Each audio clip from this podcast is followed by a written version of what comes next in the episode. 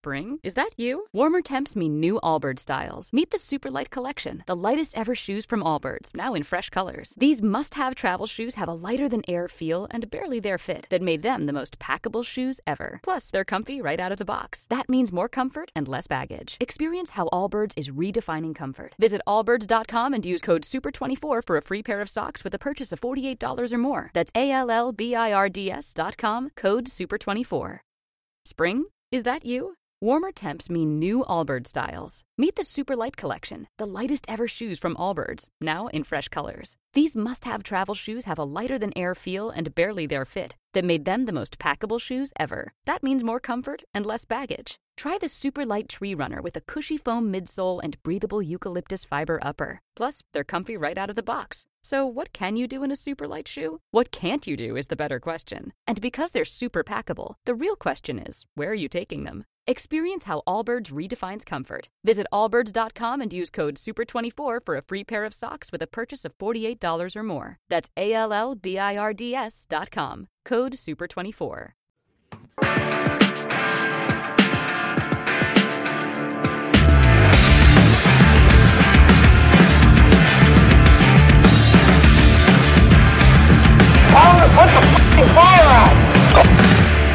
You're listening to the Getting Salty Experience podcast. Here we go. Put the fucking fire out. We are back.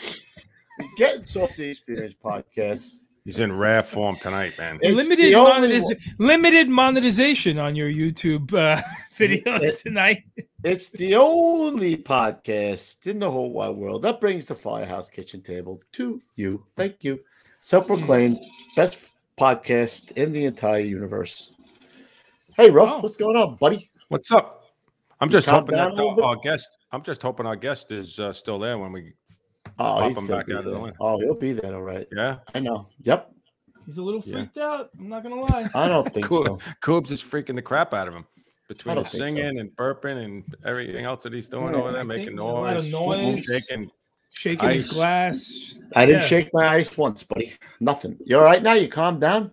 I am. I'm a a couple calm. he- Did you do the Yeah, rose? Did you do the whole rosary, or what'd you do? I went for the rosary. You did the rosary. Thank you, God, for letting me spend another day with my buddy. I almost, I Oh. almost got aggravated today on something. I said, "Oh, well, at Oh. least you're not head. At least you're not headless." So Yeah, uh, I that- could be the headless Louis. Brought me right back. know? Yeah, that brought me right back. Yeah, that'll last for about a month, and then you'll Yeah, be about- flipping out I, again. I was hoping two months, but maybe a month. Yeah. Huh. Yeah, maybe a month. So listen, if you want to get a chance to see Louis, maybe for the last time, you don't know, come out to the fire show on Saturday and Sunday. Might be your last time you'll see him. I'll see you with my nub. I'll, I'll be there with Oh my my nub. god. Yeah, oh, Saturday, Oh Friday, my actually God. Friday, Saturday, and Sunday we'll be out there at the Nassau Coliseum. Come on out and hang out with all the salty crew. Mike Miller. I was hurt at oh, work today. Oh, Mike Milner just texted me. He'll be there on Saturday. Oh, Maybe uh, great. possibly Jimmy Graham will be there on Oh, Saturday. that's nice. Yep. The mill, like the mill's Captain going to be there. Great. The mill. Yep. Very Yep. excited. The mill. oh, you know what, people? Let's get right into this, baby. We got a couple. Of, we got to get the guest out here. You know, we got a couple of bills to pay here. I don't know if you want to get patriotic first. How do you want to do this? I think we pay these bills and then we get get patriotic right before we go on. Yeah, You know do I'm it. saying? Come on. All do right. it. Well, here we go, guys. As you all know, gettingsaltyapparel.com is how we pay the bills around here. If you like t-shirts, if you like tumblers, glasses, the new uh what is it? Uh toenail clippers? Which ones are the nail clippers? the Hurst tool nails.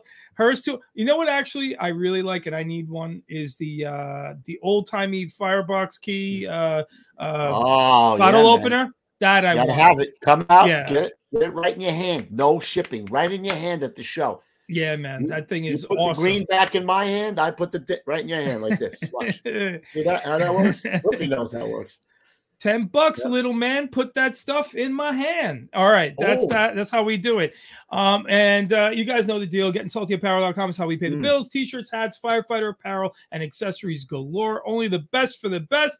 Come check us out at the shows. Also, guys, super chat is uh, really another great uh, way we pay the bills here, and we are sponsored by you. We are syndicated by you. If you want to throw us a few cha- shekels, there's a little dollar symbol in the next to the chat there. Hit that up. It could be a dollar, it could be five, whatever you guys want. It doesn't matter. Uh, we appreciate any and all. And if you guys have something that you absolutely have to ask, hit us up in the super chat. And that's that for Awesome. uh, paying the bills, guys. Awesome. I want to give a shout out to Frankie Sutphin. Wait till you see what Frankie built us, Ruffy. He'll he's bringing Oh. it to the show.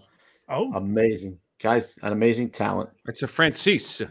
Yeah, I think we might bring that. Hmm. Uh, we might bring that. Hey, Rev, thanks, Rev. We might bring that to every show, amongst other things.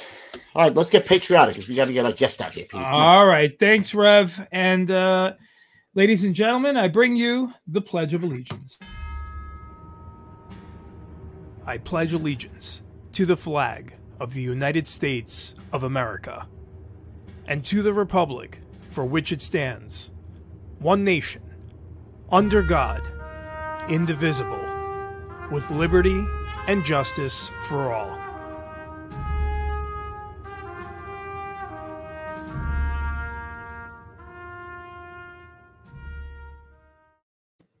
wow, Wow. Pete, amazing. Hey, hey! Nice, we Wow. just switched it up tonight. Uh, that way, uh, we That could talented, really, man. we could really honor it. You I know what like I mean? Yeah, I got a flagpole in my pants when I saw that. That's amazing. yeah, Really. is that a uh, patriotic boner? You Hey, just happy I to see swear to God, it really is. I got all upset. I get really, I get Oh, honestly, I'm a I got all for- tingles. I really got Dude, tingles on that one. I'm not kidding. July Fourth is my number one holiday Mm. besides Christmas. Uh, it's my, it's actually my number two besides Christmas. Mm. And Mhm. when I see the flags, I still get chills. I still Christmas. What kind of Christmas you have in a Jewish household? What do you? What do you Uh, I just, we have a tree here, man. I think I listen. I'm the Catholic. My wife's the Jew. You know, oh, all right. So you double dip. but but so was JC. You know what I'm saying? So you were You're in good company. All right, let's get our guest in here, bro. oh, please! Before he goes running quickly. Yeah, let me tune up my pipes because I'm gonna do it. Mm. Are you ready? All the way from Myrtle Beach, South Carolina. It's the Bogwood de Agua. It's the Wizard of Water. It's the bro of H2O. He's the guy when the pressure is high. He's the Lou that can always do. He's the Sultan of the standpipe. Here he is, Timmy Klett. Woo! You asked for it. You got it. oh, Yep. shit! That was great. The I just took Sultan both barrels. That's what I did. stand- I took both barrels there. He's the Sultan of the standpipe. The Sultan of the stand- Salt and standpipe. Haven't heard that one. That one's a good one. Yeah. That How about, a good how about one. the bro of H2O? Come on. yeah. yeah. And the little, the little flagpole that you had, very little. Holy. You know what, Pete? Let's right. give out the uh, word of the day so we get drunk tonight. Ooh, yes, yes, yes. Tonight is the night for drinking. And if you guys want to do a little, if you're new to the show, we do something called the word of the day. Whenever somebody on the show says the word of the day, we hit a little sound effect. You'll hear in a sec, and you take a swig if you want. If you want, if you don't, no problem. Here we go, guys. The word of the show you how it day. Yeah, Pete, I'll show him. Do it. The word of the day today is wizard. Oh, Hello. Nice. There it is. I wish this wizard could make me disappear. I just got here. I know. don't worry. After you're on the show, all your friends will disappear. Like, He already have- They're picking out in front of my house right now. Gary. uh, Pete, this is driving me nuts. My internet keeps going out. I don't know what's going on here, bro. Oh, Uh, I don't know, man. You got to I got I told you to upgrade to Verizon, dude. yeah. All right. All right. I don't care. I'm going to work with it. You don't have to work Mink, on it. yeah. Mink, yeah. Thanks for having me. Yeah. you guys have Hey, been Tim, all the best. Appreciate He's the How about the old school tip of the day? all, all the best. Take care. You guys are great. I'll be here all week. best. Your waitresses, man, the shrimp's great. Holy shit! Right, exactly. All right, let's get right into it because you're not uh, originally from New York, right? From what I get from your timeline there, was it? No, not at all. Nope. All right, so. let me get here. You said Oh, it. I said it. I did it. All right. I'm So you, jo- you joined the. You grew up, I guess, in Newington, Connecticut. Is that what we're talking? Yeah, Where is Newington, that? Connecticut. Where is it? Just south of Hartford. Yeah. With the first uh, town south of Hartford. At the time, uh, it was the largest all volunteer department in the state. any family on the job? What were your dad? Anybody in volleys? How you get? Well, my father was a volley, uh, but my family were cops by trade. There's like 20 cops in the family. They're I was the only really smart one. So, so Good for you. Yeah, they're all cops. My brother, my brother-in-laws, my uncles, my nephews, my father. Were they volunteers? Cops? No, no. Were they volunteer firemen? A couple of Uh, my uncles were volunteers. Yeah, in that Newington. Yeah, but you know, I, I knew the minute I popped out of my mother that you know what I was going to do in life. There was no. Uh, Really, you wanted to be a fireman right out of the. I knew right away. It was you know, as as a young kid, I know. I mean, it was Well, no. when, when, when you're the sultan of the standpipe, it's got to be in your blood, bro. You know what I mean? You don't just throw Can I use that couple as that, words as around. that, as that trademark? That Sultan of the Same. By all means. You know, Yeah, no. guys up there, Is you it- guys is up it- there humping the outlet. You know what I mean? in, in all seriousness, Tim, was it like you would see the uh the, the flashing lights, the red trucks, and then that just is what got you? Like what got you as a kid? I- I don't know what it was. You know, my I used to hang around, uh, you know, my, the volley station with my father when he was when he wasn't being a cop, and they had a real. It was a '65 C model Mack. I don't know if you know what they are, but uh, it was a real cool rig, and and I remember playing on it. It was actually the first fire truck I drove when I got in Nevada. They were still using that '65 C Huh. model Mack, but I, I remember very very young. Whenever I went anywhere, I was looking for the toy fire trucks. I didn't put a. I got a picture of me, probably at three years old, wearing wearing fire gear. So I mean, I knew. I mean, you know, you know, I actually told my father. Uh, I was in my twenties at the time. I was in the volleys, and, and I wasn't a paid fireman yet. And I told him I was going to be a paid fireman, uh, and I was going to be a paid fireman in New York City, and I was going to work in 69 engine, and that's a fact. I, I, it was 10 years before I was in 69 engine. No shit. Yeah, Well, Wow. So this is so is this the rig that got you? that's a 65 C model Mack. I don't know if it's the one I drove, but yeah, that's a. beau- It looks just like that. It's- Yep, that's Yeah. what I was looking for. Just uh just to show the audience if they haven't seen it already. Yeah, it was the first. It, it had a sister engine to it, and up in Vernon, they were the first two diesel-powered engines in the state of Connecticut. That was a sign that en- engine two in, in Newington, uh, you know, we just were we happen to be the best company in the town. But Wow. There you Hey, uh, Lou, have you seen Pete around? Because there's this new guy here that's pulling up pictures like on the spot, and I don't know if uh, have you seen the other? Have you seen the other Um, Pete around I haven't seen the guy that stumbles around the computer. I haven't seen him at all. No, Oh man. No. 'Cause, I uh, was looking I was looking for my crack pipe. You mean you mean the sound effect guy? Oh. That guy? But up I you're should, looking, I should have got some sound effects, like you know. you're looking for the taxpayer paid crack pipes. That's the Ah, one. That's the one. ah. That's the one. Yeah, I there were no won't go wizards down that up there either, by the way. So just so you know, Oh, what are you drinking there, wizard? there was no wizards there. I'm drinking a Oh. little bourbon. Oh, a little bourbon. Huh. Hang on. Hey, hey, Petey, I sent you a couple of pictures that I took off of Timmy's uh, his Mm. Facebook page. I think one of it was of his father. And, yep, uh, yep, yep. you got I 'em? gotcha. Hold on. Oh yeah, I see it. Uh, I had them on my desktop. I forgot to send them to you. No, no, no. I think you got you got them to me. I'm good. Yeah, that's, Oh, that's wow. my dad. That's my older brother John, who became a cop. Also, he actually just retired. He ended up as a chief uh, of the Berlin Police Department. Wow. Uh, really? That's my brother John. That's that. That's not a. Uh, that's an old um, Maxim, like a like a '56 Maxim that they're on the back of there. What's But that's my father- my, uh, my older brother John. Two, Petey. Huh? What's he got a bow Yeah, I'm one, of, on? I'm one of seven. Oh, me too. Uh, nothing like a big family. Oh yeah, bro. Yeah. Uh, Where, where are you in, in that order? Right in the middle, man. Anatomically correct. I got boy, boy, girl, boy, girl, boy, boy. Uh, Wow. see, I'm Couldn't the leave her alone, huh? half God I'm the bless her. last guy.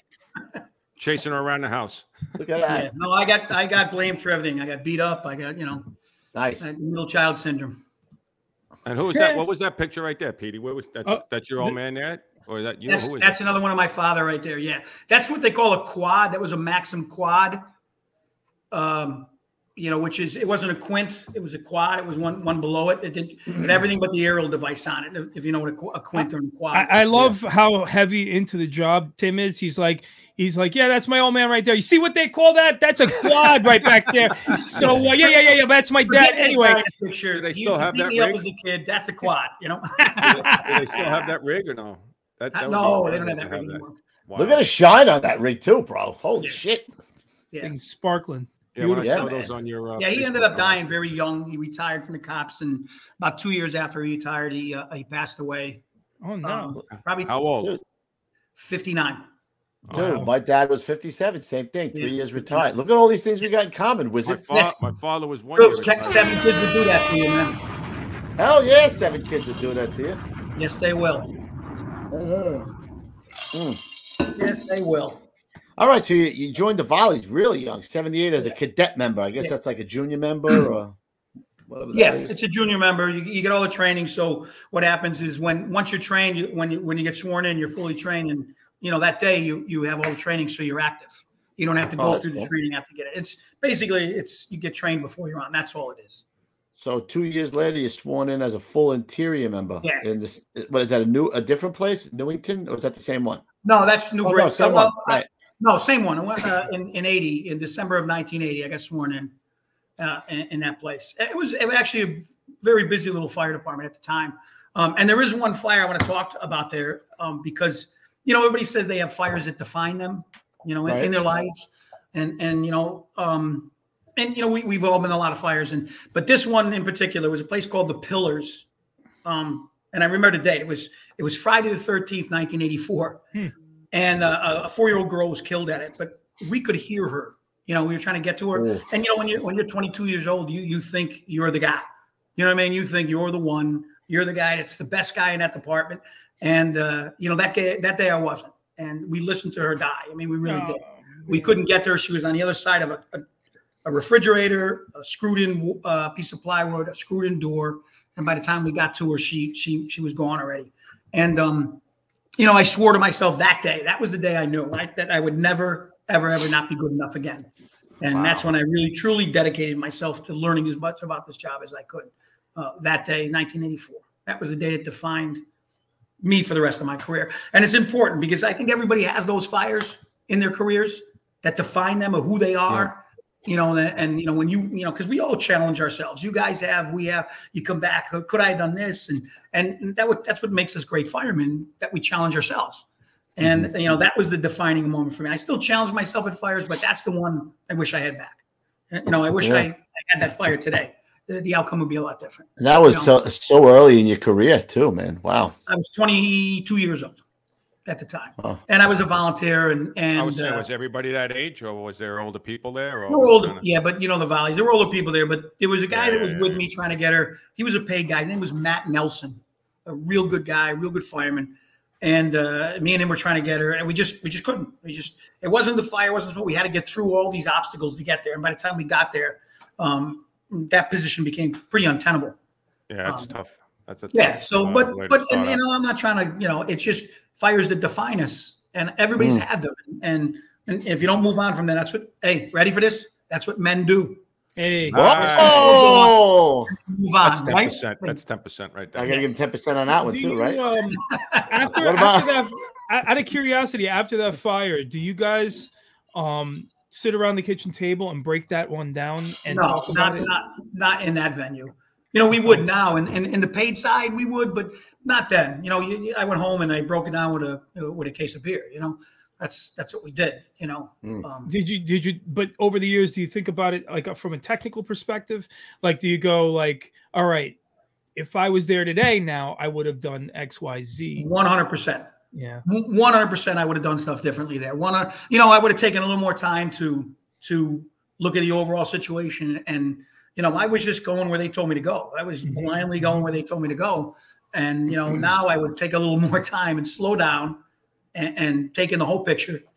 But in other words, though, you really did what you were supposed to do because you were young. You were 22 years old, and they told you to go somewhere. You went somewhere. So, you know. But yeah, so that's just a hindsight uh, being. But it is a, it, bias still, hindsight. still is a fire that defines who we are. I mean, and everybody has one. If you ask everybody that comes on the show, they're going to have that fire uh, that defines who they are and what you know put them pushes you, right? Pushes you to be better. exactly pushes you to to excel. You know, because everybody knows there's guys on this job, and then there's guys on this job Yeah, that yeah, yeah. excel. You know what I mean? There's guy, and and you want to be the guy that excels. And if you don't push yourself, you're never going to be that guy. Wow. Simple as that. You know, Well, you're see, never going to be we that. got, I think we got to add that as well with the with the old school tip of the day. You know, something like that. Like what fire, you know, changed your career? It's, it's a good question to ask people that you know really define Yeah. you know, when when when did you really decide that? Listen, you were going to be good, or you were just going to be a Yeah. fireman? You know, and and that was the day. I mean, luckily it happened early in my career, because after that day, I took every class. I, I was in classes I never should have been in as a young kid. I took, I saw. Um, you probably don't even know who he is. A guy named Francis Brannigan. Um, you know, he was one of the first guys out there teaching basic building instruction. I mean, I took that class at 22 years old. I had no business being there. You know, that, that was a Chiefs class, but it was all I could get. And, you know, I, I took everything I could get.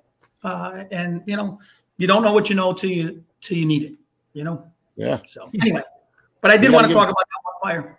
Do we got to give him ten percent now if we use that question on every show still? Can we negotiate maybe 15? You know, I am the wizard. He's on a fix- I am the wizard. Hang on. I am the Oh, wizard. yeah, He's on a gotta run this That- show.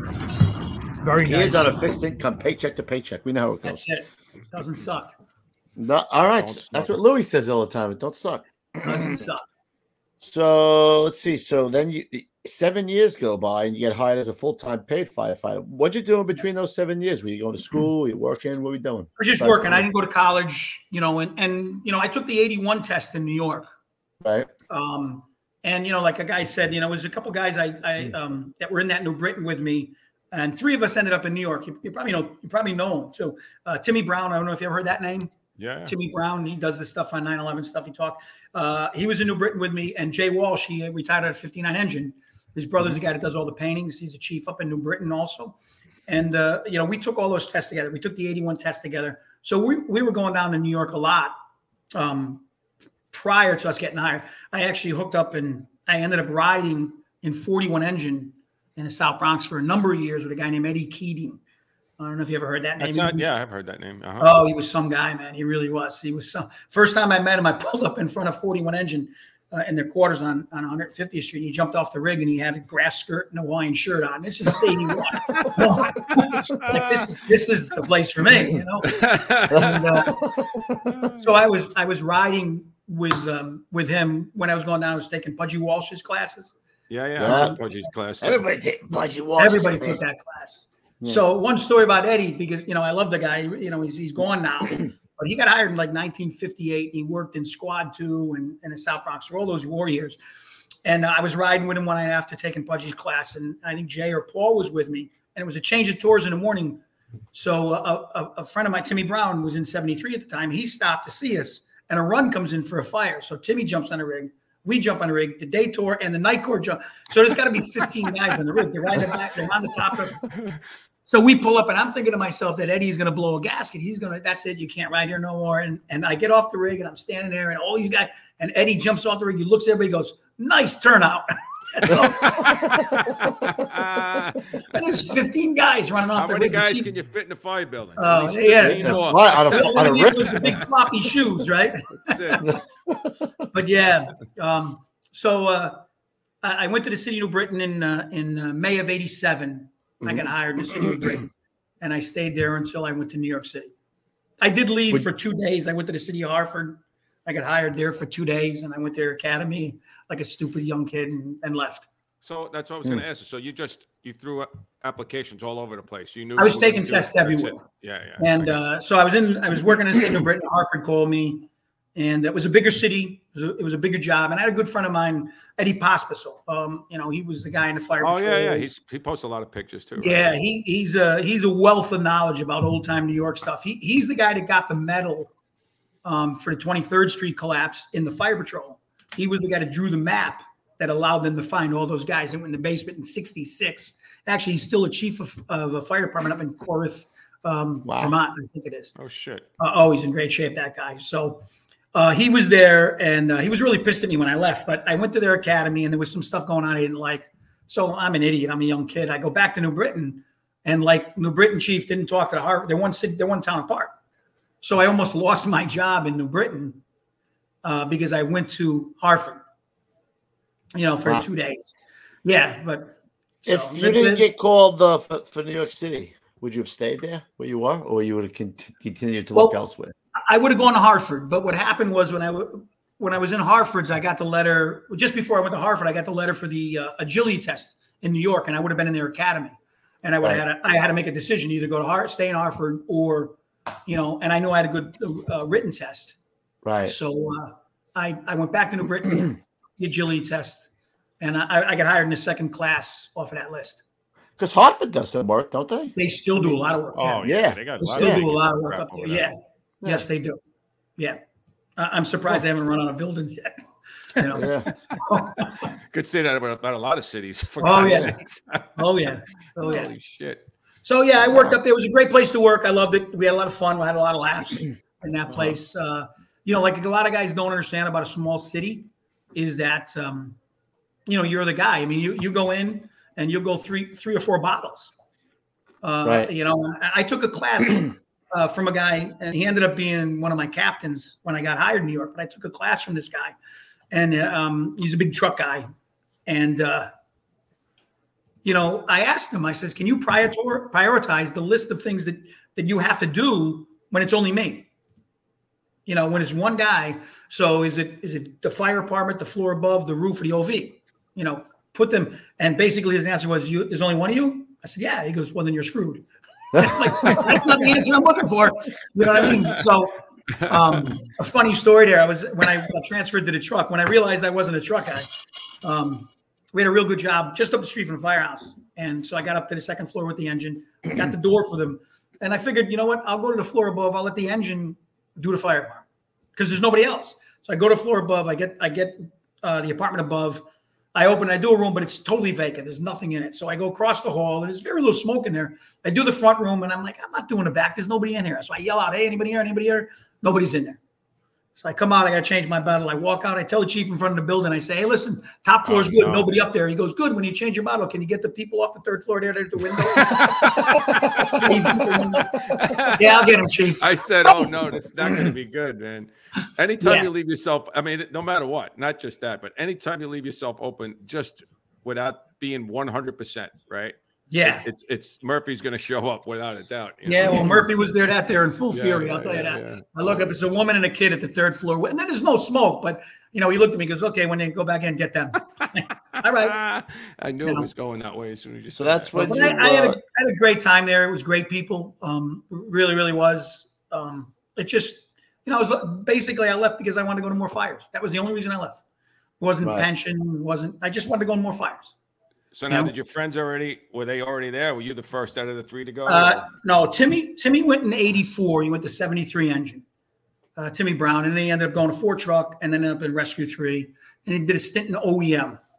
Um, I went, and then Jay went, and actually a kid named Kevin Hayes uh, went also. He ended up uh, a lieutenant or captain, but he was lieutenant in tree truck or captain in tree truck when he got out. He's in the he's in the band, uh, and then Paul ended up staying. The guy that does the paintings. You saw the paint. yeah, uh, yeah, like, yeah. uh, Uh-huh, yes. uh-huh. the guy that does the paintings. He actually stayed in New Britain. Uh, Paul did, and uh, he's actually retired. I'm going up for his last tour in two weeks. Nice. So yeah, yeah, it was it, was a good place. I, I was glad I went there. I learned a lot. Uh, You know, one of these old time lieutenants told me a story that uh, he was in a truck and they had a guy trapped at the top floor, and he goes up the aerial and he and you know he's got to pull the guy out, but he doesn't realize the guy's in a wheelchair. He's got no legs. So when he pulled him out of the window, he threw them. He threw him off the aerial. Oh, Yeah, yeah, had no legs. He, he figured he was going to Into, be into the pool. yeah, he's been to the His name was Bob. Yeah, and then you know all the second two companies were holding up the numbers. Hey, that was a ten. You know, like well, I'll tell you one thing. He had at least uh, he had one leg up on Johnny Walters. Oh! did you Well, stay up that's last night thinking about that one? Oh, Just came to me. Uh, okay. I, I gotta uh, ask so a question though. You were in engine one. What made Yep. you want to try the truck out? You know, for what, a year and a half before you went. To I, I didn't have a EFL? choice. I didn't Oh, have a okay. choice. They sent me there. They sent me there, and actually, when I left, they were opening a rescue, and the chief pulled me aside. He said, "I know you, you want to go to New York, but we're opening a rescue company." And he goes, "You're slated to go to the rescue." And I was like, you know what? I, I said, and, I, and it was great. It really was a great place to work. The guys are great. The job was good. There were fires there. I just wanted to go to more fires. And that Mm. was the only thing. And I, I left. I went to more fires. I, that's what I did. You know, that was the only reason. Did you see that uh, one super chat to ask the, the boss a question? Yeah, there's a couple questions from the super chat. Um, one One about being, uh, Sippy? I don't know. please, please, yeah, please, please ask uh, what was the family car Tim used back in the 1990s? Uh, Sippy. Yeah. I knew this was going to happen. So I, I, I, you know, like when you know, I, I I used to drive a, a Thunderbird around. I had a great Thunderbird, an '88 Thunderbird. When I got Oh, that job, I, But then I had a kid. I had uh, right. I, had- I was going to get the turbo coupe, right? Oh my So god. I had a kid, and I ended up having. I bought a Taurus wagon. So Nice. one day, The yeah, family it was nice. So, so one day at the firehouse, though, you know, looking to move cars. Whose car is that? I go, that's my car, and it's the Taurus. And I said to the guy, I you know what car that is? You know, my last name's Klett, so you know what it is. It's the Klett Taurus. So from that day on, hey, You know what? Hey, maybe you want to wash the Klett Taurus. Oh, Shit. shit. That didn't, that didn't take long to figure out. Huh? Oh man, you know you, You you know, can do so much my with that, bro. My Oh my father God. loved that joke. Everywhere we went, he would grab people, go, tell him what car you drive. I go, I drive a Klett You know, Oh my God, Oh shit. Leave it to the brothers, right? Oh my God. my yeah, that's- That's what I used to drive around. I had a green one and a red one. You know which one the red one was? You know, I only drive it once a month. You know, that's that one. I do Oh, have my another God. question, but I'm gonna wait till we get to 69 engine to talk about it. Yeah, Um, 10 because I don't know uh, if it can top Zippy's question, bro. That was Oh that, my that was a perfect setup. Awesome, bro. I know there's a lot of questions out there because Don't been- Little- worry, little all good. We'll just keep moving along, nice Hey, and the, nice the more and questions, the more you know, well loved guy you are. Is what I, that's what I think, bro. Uh, I think it was hilarious that you know we we found out about the clitoris tonight. You know, so that's a Dude, listen. You're you're like. That Wait. could be one of the best jokes I've I've heard so far. yeah, yeah. Oh, that could be you. one of you know you're, you're you hit two home runs already, and it's only Oh, my eight thirty. So you oh, know. Shit! True story. The Klett Taurus. That's true story. I had two.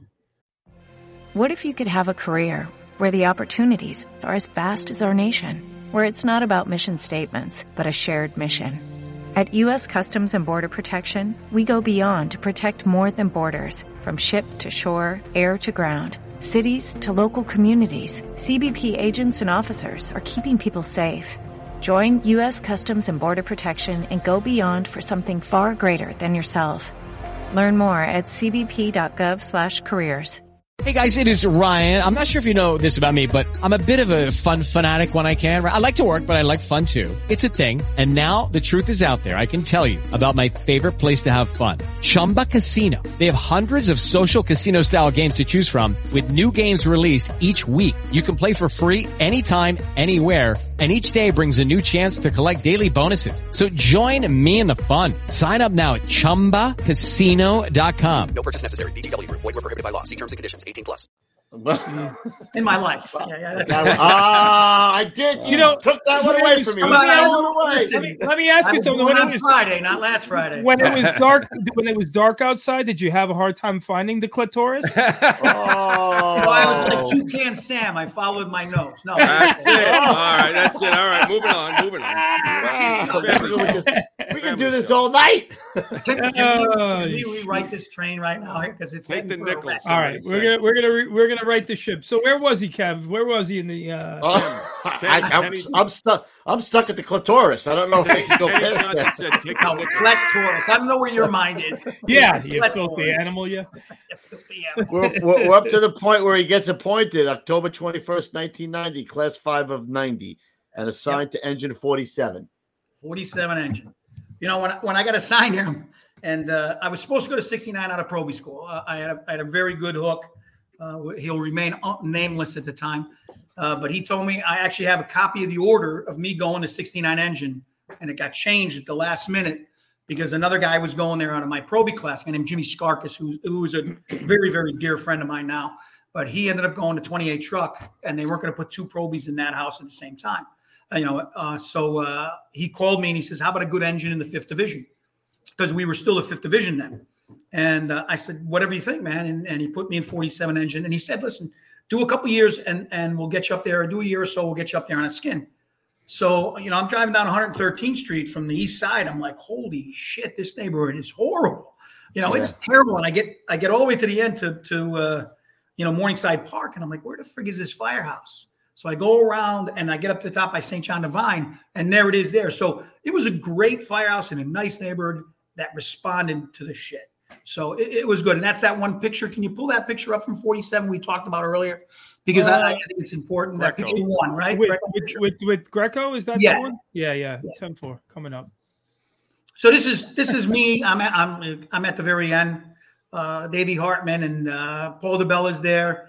Uh, the Count's son, the Count of Balada kid. But at the very end with the 47 on the far right, that's Paul Greco, and he was in 47 engine when I was there. And Paul ended up going to one of the squads, 288. Was it 270. 270. He went out to 270, uh, and uh, he just ended up recently passed away um, from 9/11 cancer. But his he's the guy whose son just uh, played with the Rangers. Yeah, his Um, first game. Yeah, Paulie, a real, a real, real good dude, great guy. Um, you know, he he ended up going out to Queens a little bit after I left and went to 69 engine.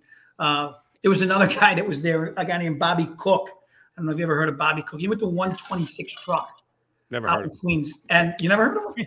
He, he played uh, lacrosse with the New York Saints, but he used to call me when I went to 69. He went out there and he asked me how things were going, and I said, "Good." He goes, "I go, how things in 126 truck?" He goes, "It's great. I got him." You know, like eating out of the palm of my hand. I go, what do you mean? He goes, well, I tell him if they cook me a good meal, I'll tell him a scary Harlem fire story.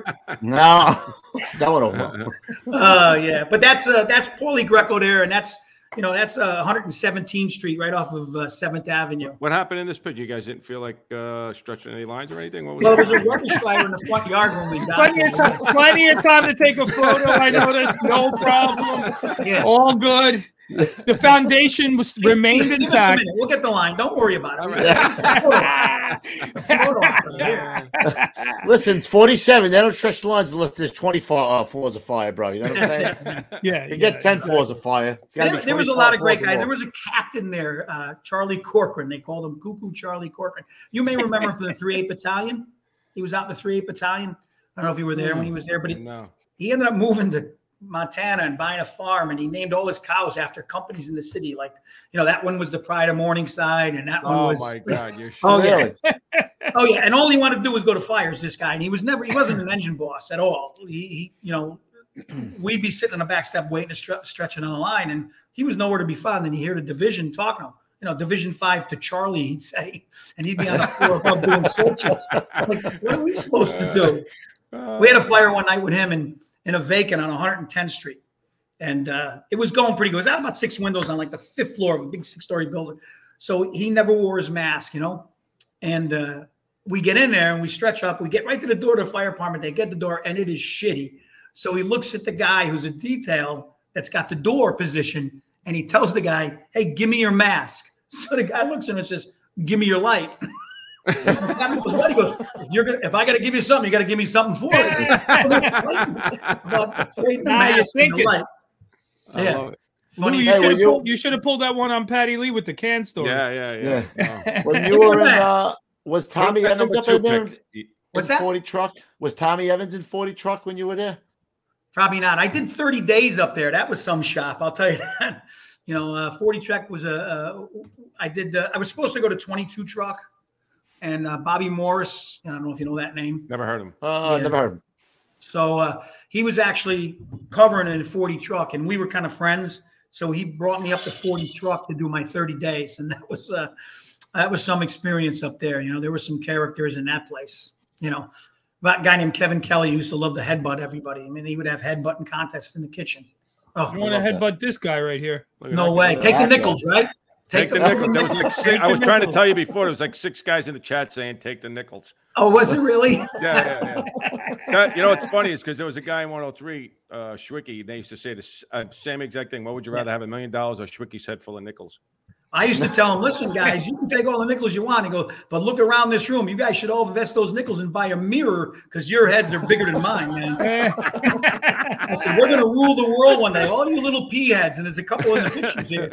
You know, we're going to rule the world one of these days. Us big headed guys. Boy, There that's you go.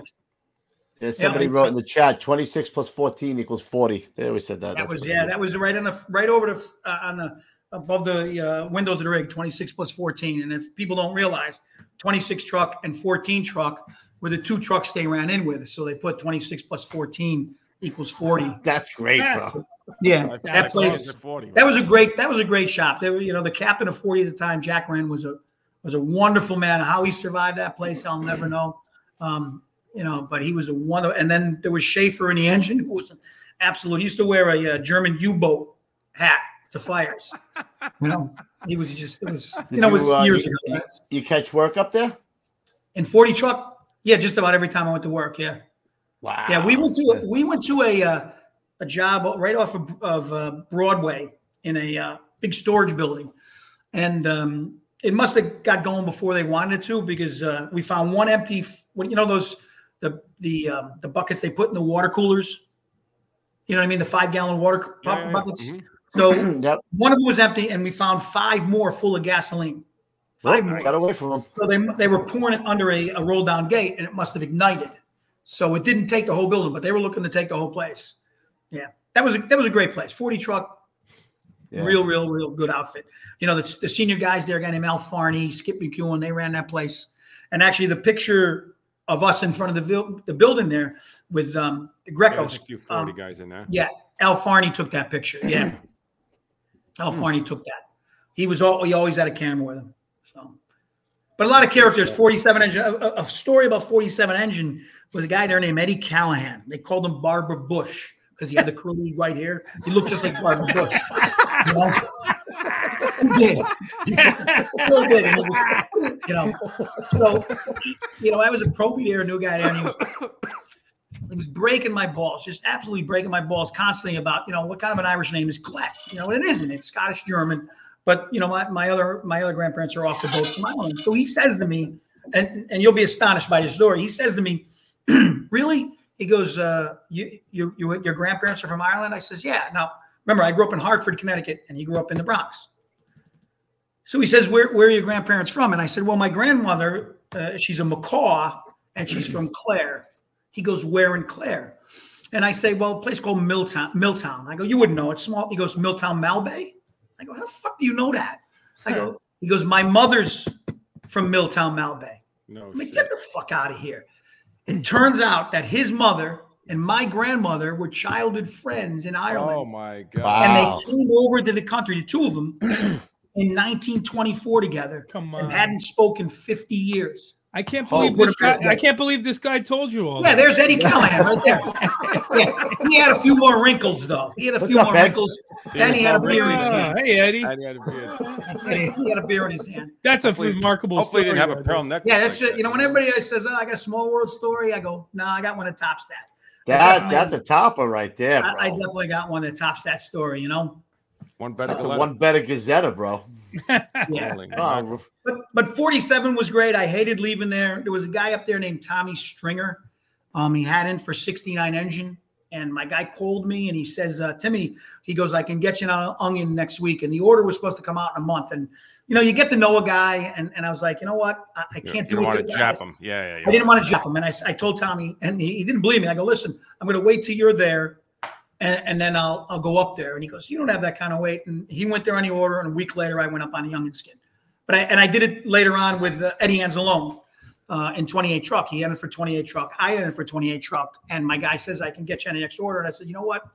Eddie's got more time in the place. Let Eddie go there and I'll, I'll go next. You know, He's And a I- never guy. Eddie's a funny guy. Eddie's a good guy, bro. How do you go wrong? Eddie? No, you know, no, Eddie? you. Talking about you. I got a great Eddie Anzalone story.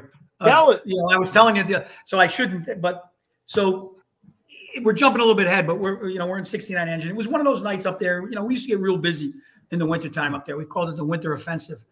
And 28 was at a fire, and uh, we had just gone in service from a fire. So we get an ERS box that right down the street from the firehouse. It's a big pie shaped building, you know? And uh, so we get there and, and we know we got a job. So it's an ERS. We give the we give the 1075. Um, but no one's, you know, it's going to be a while because all these companies are out, the relocators aren't in yet. So we get the line up like the third floor. I forget where it was, third floor something, me and Eddie, and then we stretch and and and it's two long hallways. One it goes this way, one it goes this way. So we get to the top of the stairs and um, you know, the boss says, stay here. We're not going to commit the line until I know, you know, which direction we got to go. So he takes off and, and the boss goes like to the left down the hallway. And then we look and out of the smoke. I mean, and it's pretty shitty. Comes this little old black lady walking down the hallway, not coughing, nothing. It's you know, like she, way. yeah. Well, no, where she grabs Eddie by the arm. and tugs him. And Eddie rips away from her like this, and she taps him on the shoulder and says, "What's the matter, Sonny? Your first fire?" Oh! True stuff. And she- wow. She had been burned out like three times, so we end up going down. But what's the matter, Sonny? So every fire after that, it was, "Hey, what's the matter, Sonny? Your first fire?" Oh, those ones you take with you for the rest of your career, bro. Yeah, the wizard, the wizard wouldn't have done Hey! that. Come on, who's How running this show? Me or you guys? Tonight it's you. Hey, Busy with the you guys. you You, know what I mean? We got a producer. hey, me. So, but yeah, 47 was good. I ended up going up to 69, and I had an interesting first tour. Um, What year did you get there? Uh, late 92, I got up. Yep. All right, boys. Well, it's, uh, it's funny. you're pushing me over the edge. off. Oh, look, he got his man card all Yeah, of a sudden. Now he's all. He's all Uh, uh, I had gonna to have do it. you listen up a grew little a pair, that guy, right? Yeah, it had to be done. So what? That's what the 16th battalion. The 16th battalion. 16th. So yeah, just- still the just- fifth division. Yeah, so just to let you know, so when I got I got on in May of '93, and I remember like when I first started, I would listen to the radio, listen to the radio. You know, guys would go up to the rack, uh, up to the bunks. You know, midnight one, I would I would stay up right, and I had the thing scanning, and I would hear. 1200 boxes 1400 boxes 1600 boxes right 1200 16 14 16 14 1200 12 battalion 16 battalion 12 battalion 16 battalion 12 and i would say to myself what the hell is going on up there? Like, I, and then when I talked to a few of my friends, uh, a couple of my friends, uh, Bobby Canali went to uh, 58 engine. Love Bobby Canali. Uh, yeah, so he he was on with me, and there was a bunch of other guys that you know were, were scattered throughout there, and he was telling me how small the areas were. Like it was only like like s- uh, uh, know, 69's first new area was pretty because we, you know, we had the river and then the hill. But you know, like I was saying, my first night there, we went to five fires. Uh, dude, I remember hearing box Wow. after box up there. Like I Yeah. couldn't believe. I it. had many, many nights I went to five fires. Many, many, many night tours. Wow. You know, and my best 24, I went to nine fires and in 69. Wow. You know, but it was that winter, and it was funny. Like this guy, this one guy, you know, we're, we're going out, we're going to a third alarm down by 59 engine, 58 engine on 116th Street and uh, Park Avenue. So we're going, and it was like five after six. And uh, this guy comes down, he jumps, and he's hanging on the window of the rig trying to punch me in the face, saying, Who sent you? Who sent you? And I'm, I'm like, What the fuck did I do? You know, but uh, thank God we were out all night. We didn't come back and have to deal with that guy because we went from that fire to another fire. We ended up uh, we ended up at a vacant over by the 12th battalion. 59 engine was out, and um, you know, one of my mentors, this guy John Newell. Um, I can't say enough about him. You know, I worked with some unbelievable officers. I mean, legends on this job, and you know, like and guys like Patty Brown was was one of my officers. Morris, Wow. Cassidy, Kennedy, uh, Griffin, Visconti were the chiefs up there. And, and you know, you don't hear Johnny Newell's name, but that guy, man, taught me everything I knew. That guy was the guy for me. He and I loved Patty Brown and, and working with Morris, but John Newell was that guy. He just, you know, he was always ready to go to work, and you know, like, and he he he challenged you to be the best you could be. You know, he was really that guy. And uh, that first night, we ended up. He came in and relieved uh, this guy Joe Flanagan, and he they relieved. And sure enough, we ended up on 139 Street, and we're we've been up all night. and uh, he gets off the rig, and he always had that bottle with him. First, second, third do, third alarm, fourth. He always had the rope with him. And he gets off. He's got the rope. First new engine, got the rope. Hello, it is Ryan, and we could all use an extra bright spot in our day, couldn't we? Just to make up for things like sitting in traffic, doing the dishes, counting your steps, you know, all the mundane stuff. That is why I'm such a big fan of Chumba Casino. Chumba Casino has all your favorite social casino style games that you can play for free anytime, anywhere with daily bonuses. That should brighten your day a little. Actually, a lot. So sign up now at chumbacasino.com. That's chumbacasino.com. No purchase necessary. Group. Void were prohibited by law. See terms and conditions. 18 plus. It is Ryan here, and I have a question for you. What do you do when you win? Like, are you a fist pumper, a woohooer, a hand clapper, a high fiver? I kind of like the high five, but if you want to hone in on those winning moves, check out Chumba Casino. At ChumbaCasino.com, choose from hundreds of social casino style games for your chance to redeem serious cash prizes. There are new game releases weekly, plus free daily bonuses. So don't wait. Start having the most fun ever at ChumbaCasino.com. No purchase necessary. VGW Group. Void were prohibited by law. See terms and conditions. 18 plus. And he looks back at us. We're sitting in the rig. He goes, "Come on, guys, you got a job." And we look up and we're like, "Fuck, another fire." So we ended up going up there, and uh, I watched the nozzle man, a guy named Mike Hayes, and Eddie Anzalone was working. So and they standing up and they just walking. I'm like, what is going on here? You know, it was a crazy, crazy, crazy night. My first night there, but I I love that place. It You was must have been place. like, holy shit. It Is was- this how it's going to be like every night.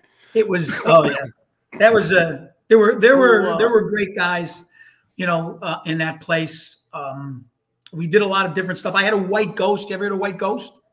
You know that used to be in the books. It's not even in the books anymore. But a white ghost is when the oil burners used to they wouldn't ignite and the basement would fill of vaporized oil.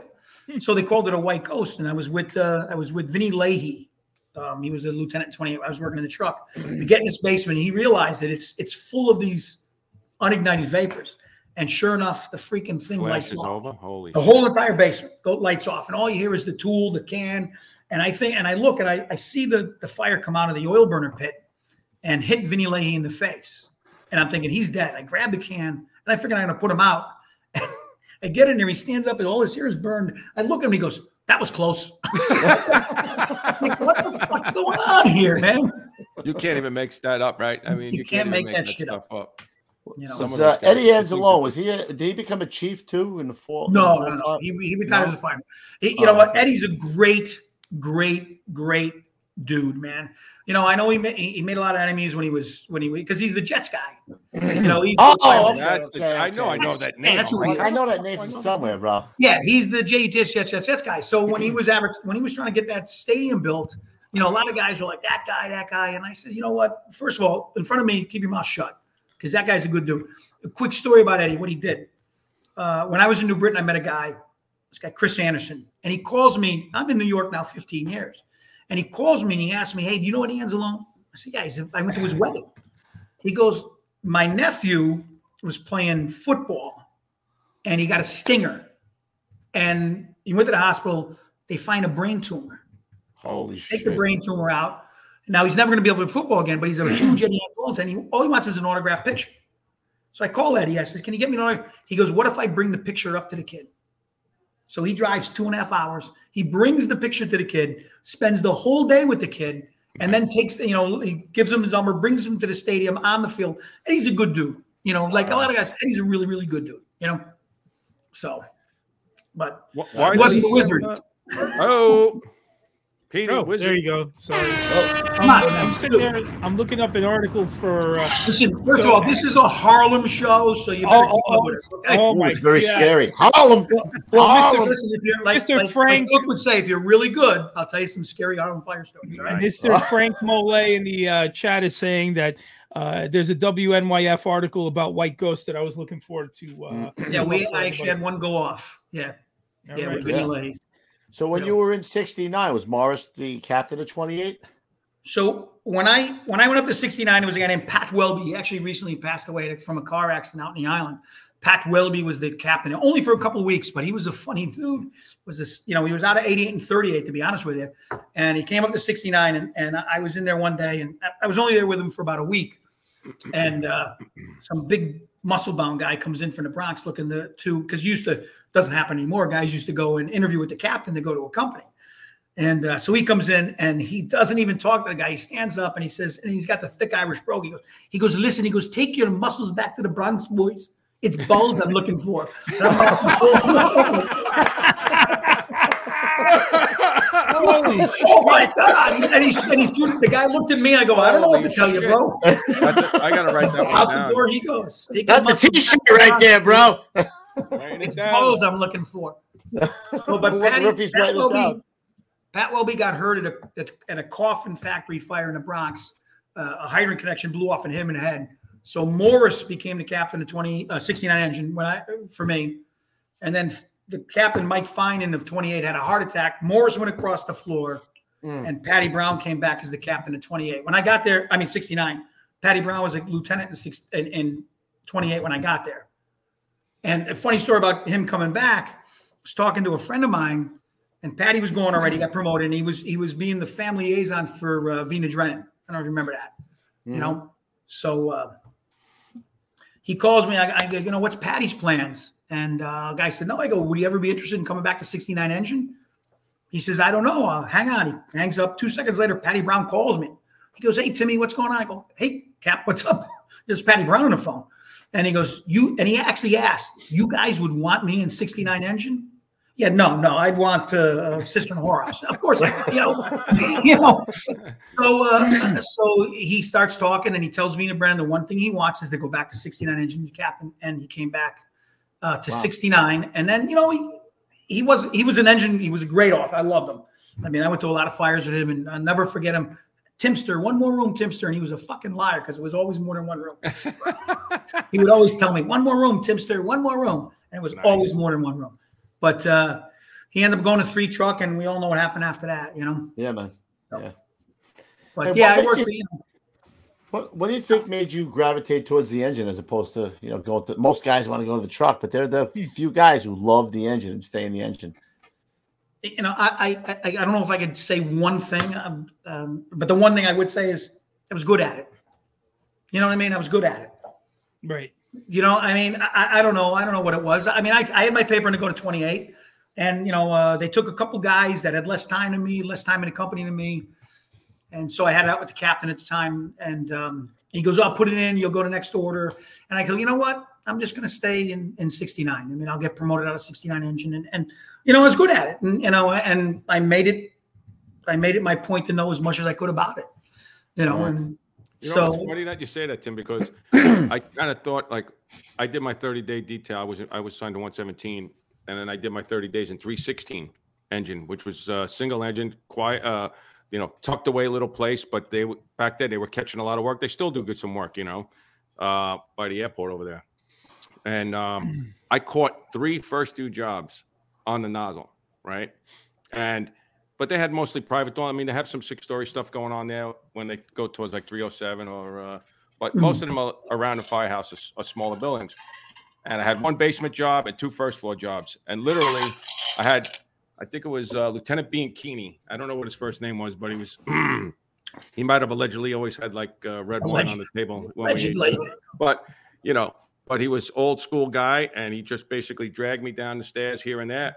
But my experience with that was I would get to the room, it would look great. I'd open the nozzle for five seconds, close the line. All right, that's it. Pack it up. You know, it was just I always had one room job. I never had like a, a job where it would motivate me to really want to be, you know, like three, four, five, you know, whatever it is. You know, So, so up there is like one thing about that place was, you know, and 69 and King. 69 and 28 was off the chart. They they were off the hook as far as what was going on up there at the time. But we were busy, but but they did hold you accountable. You know, and I remember one night we had a real good job right off of uh, 7th Avenue, right at the corner of 141 Street. And it was out eight windows when we turned the corner. Uh, I had the nozzle, and, and it was probably one of the best nozzle jobs I ever had. We had the entire apartment. We had six rooms. Yeah, so yeah, yeah. you ever put out six rooms? no. So I got to the fifth room and I ran out of gas. So I handed it off to the backup man. I said, listen, I just, you know, take it. So we get back to the firehouse and, you know, we go to the top floor. And, and that was the thing. You went up and talked about the fire. You know, why'd you do? And they would hold you accountable. I mean, literally, they would like, they would go to the OV. How'd you get through? How'd you do this? How they, so they, and I'm thinking when they get to me, they're going to sing songs about me. I mean, I put out fucking five rooms of fire. Why didn't you get the last room? exactly. They get to me and they, my, my, I didn't walked see out of there with a limp. My asshole hurt so Yeah, bad yeah, yeah, yeah. for me, like I'm, I, I almost want like I never give that. That's your fucking fire. You never give up that nozzle. I don't care how tired you are. And I'm like, I'm going. Was five rooms, you know, like, and they didn't care. I mean, I that Yeah, was you think about how long it takes to get to that spot, right? Like so, Yeah. Like I've seen, you know, I was the boss at those types Yeah. of jobs, but I was never in control of the line myself for that yeah. type of and job. it's right? different because the vacants, five rooms was a bunch. Yeah, they- they're open. Mean, right, you know, the, open, the yeah, yeah. vacants were easy they were, because it was right. all fire. But when you had an occupied building, you know, you get you get more than three rooms. You know, you you got to work. You got to work for it. Yeah, and uh, you know the vacants were easy, but they were great training. But they held you accountable, man. They, you know, I, I Man, especially if it's up, if it's up on the sixth floor. You, you you know you might be spent by the time you get to line in position. You're tired. you know? Brooklyn and Queens guys ever see a six story building? What is that? Oh, You, you ever see one that big? They're real. They they they, they Listen, get a that fir- big, man. a I've only seen a looks like couple of them on fire and a bunch of firemen standing in front of it taking photos. two story looks like a six story to me, bro. You know. Three stories going to give you guys a nosebleed. I'll tell you that right now. ah, nice, nice. Yeah. So, but But funny, funny stuff up there. You know, I was up. We had a vacant up on 168th Street one day. We were third due. We were on the floor above, and Eddie Anzalone had the nozzle, and a guy named Killian was the boss at the time. And he says, "Timmy, there's a hole right beside the door here." He goes, "Just, just stay here and make sure nobody goes into that hole in the floor." So I'm there and I'm feeding line to them guys, and, and I'm telling everybody, "Hey, listen, watch out for the hole, watch out for the hole, watch out for the hole." And all of a sudden, you know, somebody must have got burned or something. They ran out of gas. And Killian goes, Timmy, I need you up here. So what do I do? I stand up. What do I do? Right in the fucking the hole. hole. I know. So nobody helps me, of course. The guy walk out, he goes, Hey, Timmy, look out for the hole. Watch out for the hole. Told you look out for the hole, Tim. Oh, funny stuff. Fu- I, I, I- you know, funny, funny, funny stuff. We, we had a, a guy, um, Patty Moran was a really, really great guy. I love that guy. You know, unfortunately, we lost him to Lou Gehrig's disease, but you know, he was he was really a, a great chauffeur. I loved him, and uh, we had a cover covering Mulvister one night, and um, we get an ERS box. We used to get them all the time, and um, for seventh and one four seven. Um, so we turn out and they call us on the phone, they, on the radio, and they say, "Listen, we're starting to get phone calls. You know, you're probably going to chop." So we go out to seventh and we turn on one four seven Street, and there's an old law tenement in the middle of the block, and the entire building's got smoke coming off. No fire, but every window's got smoke. And uh, so we look at it, and Patty grabs the mic, the radio, the phone, and he goes, six nine in Manhattan, urgent. And then go ahead, 69. He goes, 1075 the box. We got hamsters on a Habitrail. Just like Oh that. my God almighty. And everybody's like, what did he just say? Write And that one just- down, Ruffy. Hurry up. Yeah, yeah, yeah. Great. yeah. Funny, funny, funny stuff. A lot of stuff. You know, I was with I was with Mike Mike Hayes, another great guy. He ended up we got promoted just almost we studied together, got promoted together. He went to 38 truck, I went to 88 engine. A a very, very dear friend of mine to this day. Uh, both of his kids are on the job. So we go to 141 Street for a top floor of an old lawn, and he's up there. He's got the door, and I got the nozzle. Actually, there's a picture um, of it. Um, I, I got to let me see if I can bring the pictures up here. But you know, I get water, and Mike looks at me, and he's holding the door, and he goes, I- "He goes, you ready?" I said, "I'm ready, Mike." He goes, "You sure?" I go, "Yeah, I'm ready." And he says, "Okay, one thing." I go, "What?" He goes, "You're gonna get burned." And I'm like, "What?" you know, like now the nozzle goes limp, like, everything else does. And I'm like, "I go, what?" He goes, "You're gonna get burned," just like that. So I go, "Get the fuck out of here!" He opens the door. I go in. I'm in the door two seconds. Fire both sides of the door, front and rear. You know, old law tenement, the flats, the railroads this way and this. So as soon as I get in the door, this side of my face, I get fucked. I get burned. So I uh, and uh, I'm out in the street sitting in the backstep EMS. Mike walks up, he hits me in the shoulder. He goes, "Told you." Just like that. oh, funny. Hey, do we have any pictures that we passed up from this time? Let's, let's Well, he you know pictures. he just has So- to tell me what number to. Yeah, um, I just got to find it. Let's see. If you go to, let's see, where there's one of them. You know, the EMS. Trying to find. There's a, a, a eleven is a good picture. 10 4 coming up. there you go. Yeah. So that's John Newell in the center, Patty Moran next to him. Uh, Billy Morris ended up going the 123 truck, I think it was. Billy Morris used to sit in the firehouse and he'd go, he goes, you know what? If they gave out medals for putting out these fires, I'd be a fucking general. So yeah, that's that's John Newell in the center of the picture. Probably hands down the best guy I ever worked for. Hands down without I love that guy. I just uh I just had dinner with him last week. He he's got a place down here. But John Newell for me is, is he's you know everybody has that guy, you know, and I, Right. I worked with Patty Brown and Morris, but you know, really truly, truly, you know, Yeah, he was, so you connect with too, you know. yeah. So, and that fire I was just talking about is going to be like 42 and 43, uh, where I got burned. Oh, okay. Yeah. 10 4. Gotcha. And actually, 40, if you go to 44, there's a picture of the EMS working on my face. Oh, yeah, yeah. yeah. There we go. There we go. yeah. Yeah. Oh, my God. So that's Killian right there. And I told you. yeah, I told you, trying to get burned. So, you know, Mike was funny. We were at a church fire one day and it was coming in the windows. So he gets up there and I, and I got the nozzle and we're trying to keep the fire from, from getting into the tenement. So he takes his table, he breaks the legs off us and he puts it over the window. So I'm breaking his chops. I'm going, you know, that table might have meant something. to- I, I don't know. So, you know, you just, you, you fucking people shit up. So after the fire, the lady comes in, she breaks down, she starts crying. And she says, That table is the last thing that her brother gave her before he died. I looked at Mike. I said, "You Told you. Oh, Told you. told you, bro. Told you. Told you. That the same job? That's the job where I got burned. Yeah, that's Yeah, yeah, filling yeah. in. 42, Laughing. 43. Yeah, he's laughing at you right there, bro. Look at- Told I ain't doing any Oh, paperwork look, for he him. got, he got burned. Half his face got burned. He got burned. Yeah, real funny. Real fucking funny. Ha ha ha. Hello, it is Ryan, and I was on a flight the other day playing one of my favorite social spin slot games on ChumbaCasino.com. I looked over the person sitting next to me, and you know what they were doing? They were also playing Chumba Casino. Coincidence? I think not. Everybody's loving having fun with it. Chumba Casino is home to hundreds of casino-style games that you can play for free anytime, anywhere, even at 30,000 feet. So sign up now at ChumbaCasino.com to claim your free welcome bonus. That's ChumbaCasino.com and live the Chumba life. No purchase necessary. VGW. Void were prohibited by law. See terms and conditions. 18 plus. Hey guys, it is Ryan. I'm not sure if you know this about me, but I'm a bit of a fun fanatic when I can. I like to work, but I like fun too. It's a thing. And now the truth is out there. I can tell you about my favorite place to have fun. Chumba Casino. They have hundreds of social casino style games to choose from with new games released each week. You can play for free anytime, anywhere. And each day brings a new chance to collect daily bonuses. So join me in the fun. Sign up now at ChumbaCasino.com. No purchase necessary. VGW. Void were prohibited by law. See terms and conditions. 18 plus. Very nice. Yeah, it was a great place. I mean, like you know, we, we had a lot of fun up there. Went to a shitload of fires. They actually were filming a um an episode of New York Undercover. Remember that show? Yeah. New York Undercover. So they were filming in the firehouse, and they were on 148th Street from one and the other for three blocks. Both sides of the street were vacant buildings. You know, when I got to 69, we had 382 vacant buildings in our administrative district. Wow. So the they used to go up there and set up these buildings to, for the movies for vacants. I guess the locals got pissed off about it because the building that was directly behind it on 149th Street that was vacant, while they were setting that one up, they proved that they weren't as good as they were. And that was a third alarm while they were there. They torched the place. So Well, I, I Yeah. guess What it was was- easy, easy BI over there. Ruffy would have had no problem Oh, with BI over there, right, bro?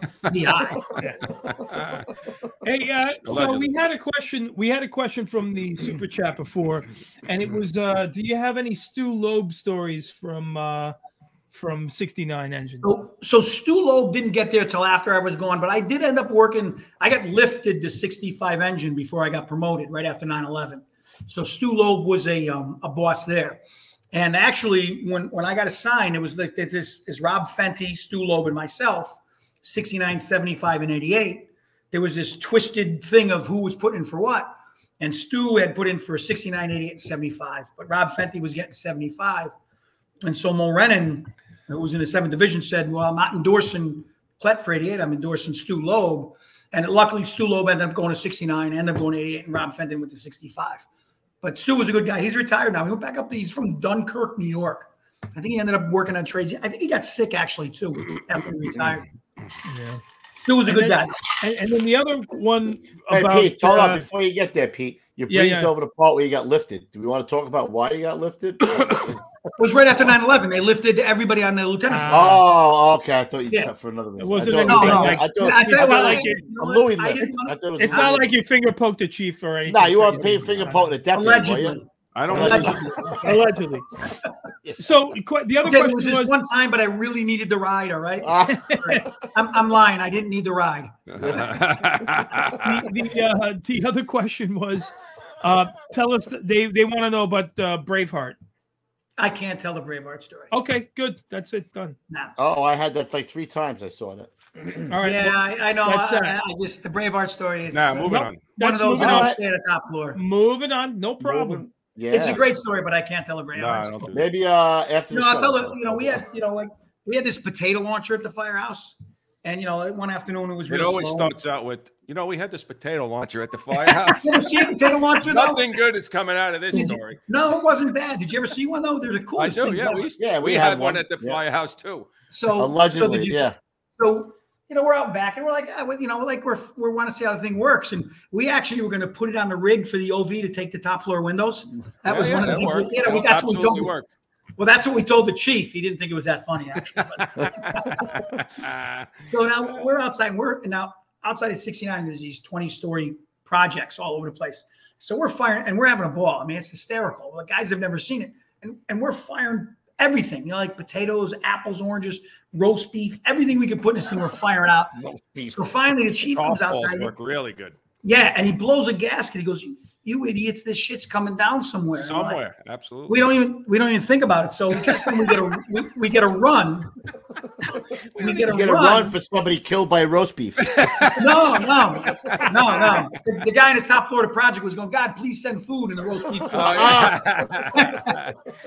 So, but we get a run, and so we come out. We, we turn on a Seventh Avenue in the direction that we were firing shit, and there's shit all over the road. There's potatoes, there's everything, and everybody's in the street looking up like this for more food. Oh, shit. like I said, nothing good. Uh, yeah, White yeah, and potato gun, nothing good. Yeah, you can't start out a story out with potato gun and it ends up good, bro. What happens? Uh, it was. It is funny. It it- was funny. like- it, like- seemed, like- it seemed funny then. What'd you At the- use? The well, hair, most you use the things- hair, most things- hairspray or what'd you, what'd you use? Hairspray? Or Hairspray, the Aquanet, man. That stuff Yeah, worked. I know best, it. Man. That stuff was great. Allegedly. You know, allegedly, allegedly. Yep. So they used to do this uh this sixth division talent show. I don't know if you ever heard about it. No. I think Bernardo might have talked about, it, but it's sixth division talent show. So you know, we were going to do it. We were to do the Wizard of Oz. 6928 was going to go and do the Wizard of Oz. We never did it because everybody wanted to be Dorothy, so we couldn't. You know, we were fighting over who was going to be Oh, Dorothy. jeez. Okay. So, but, but we were going to do the rescue kitchen, and you guys probably won't like this, but we were going to put a table up on the, on the stage, and all of us were going to sit around, and we were going to have a- an oven, and it, the oven would go bing, and the guy would go, uh, he would go up and get his helmet out of the oven and say, "Jimmy, you're up," and he'd put his helmet in the oven, Nice. and then we'd have the tones go off, and everyone would jump up, and then you'd hear "Take up rescue," and they'd all sit down. you could go 10-8. Uh, take, take up. You could go 10-8. Oh, just, just funny, Nice. funny stuff, man.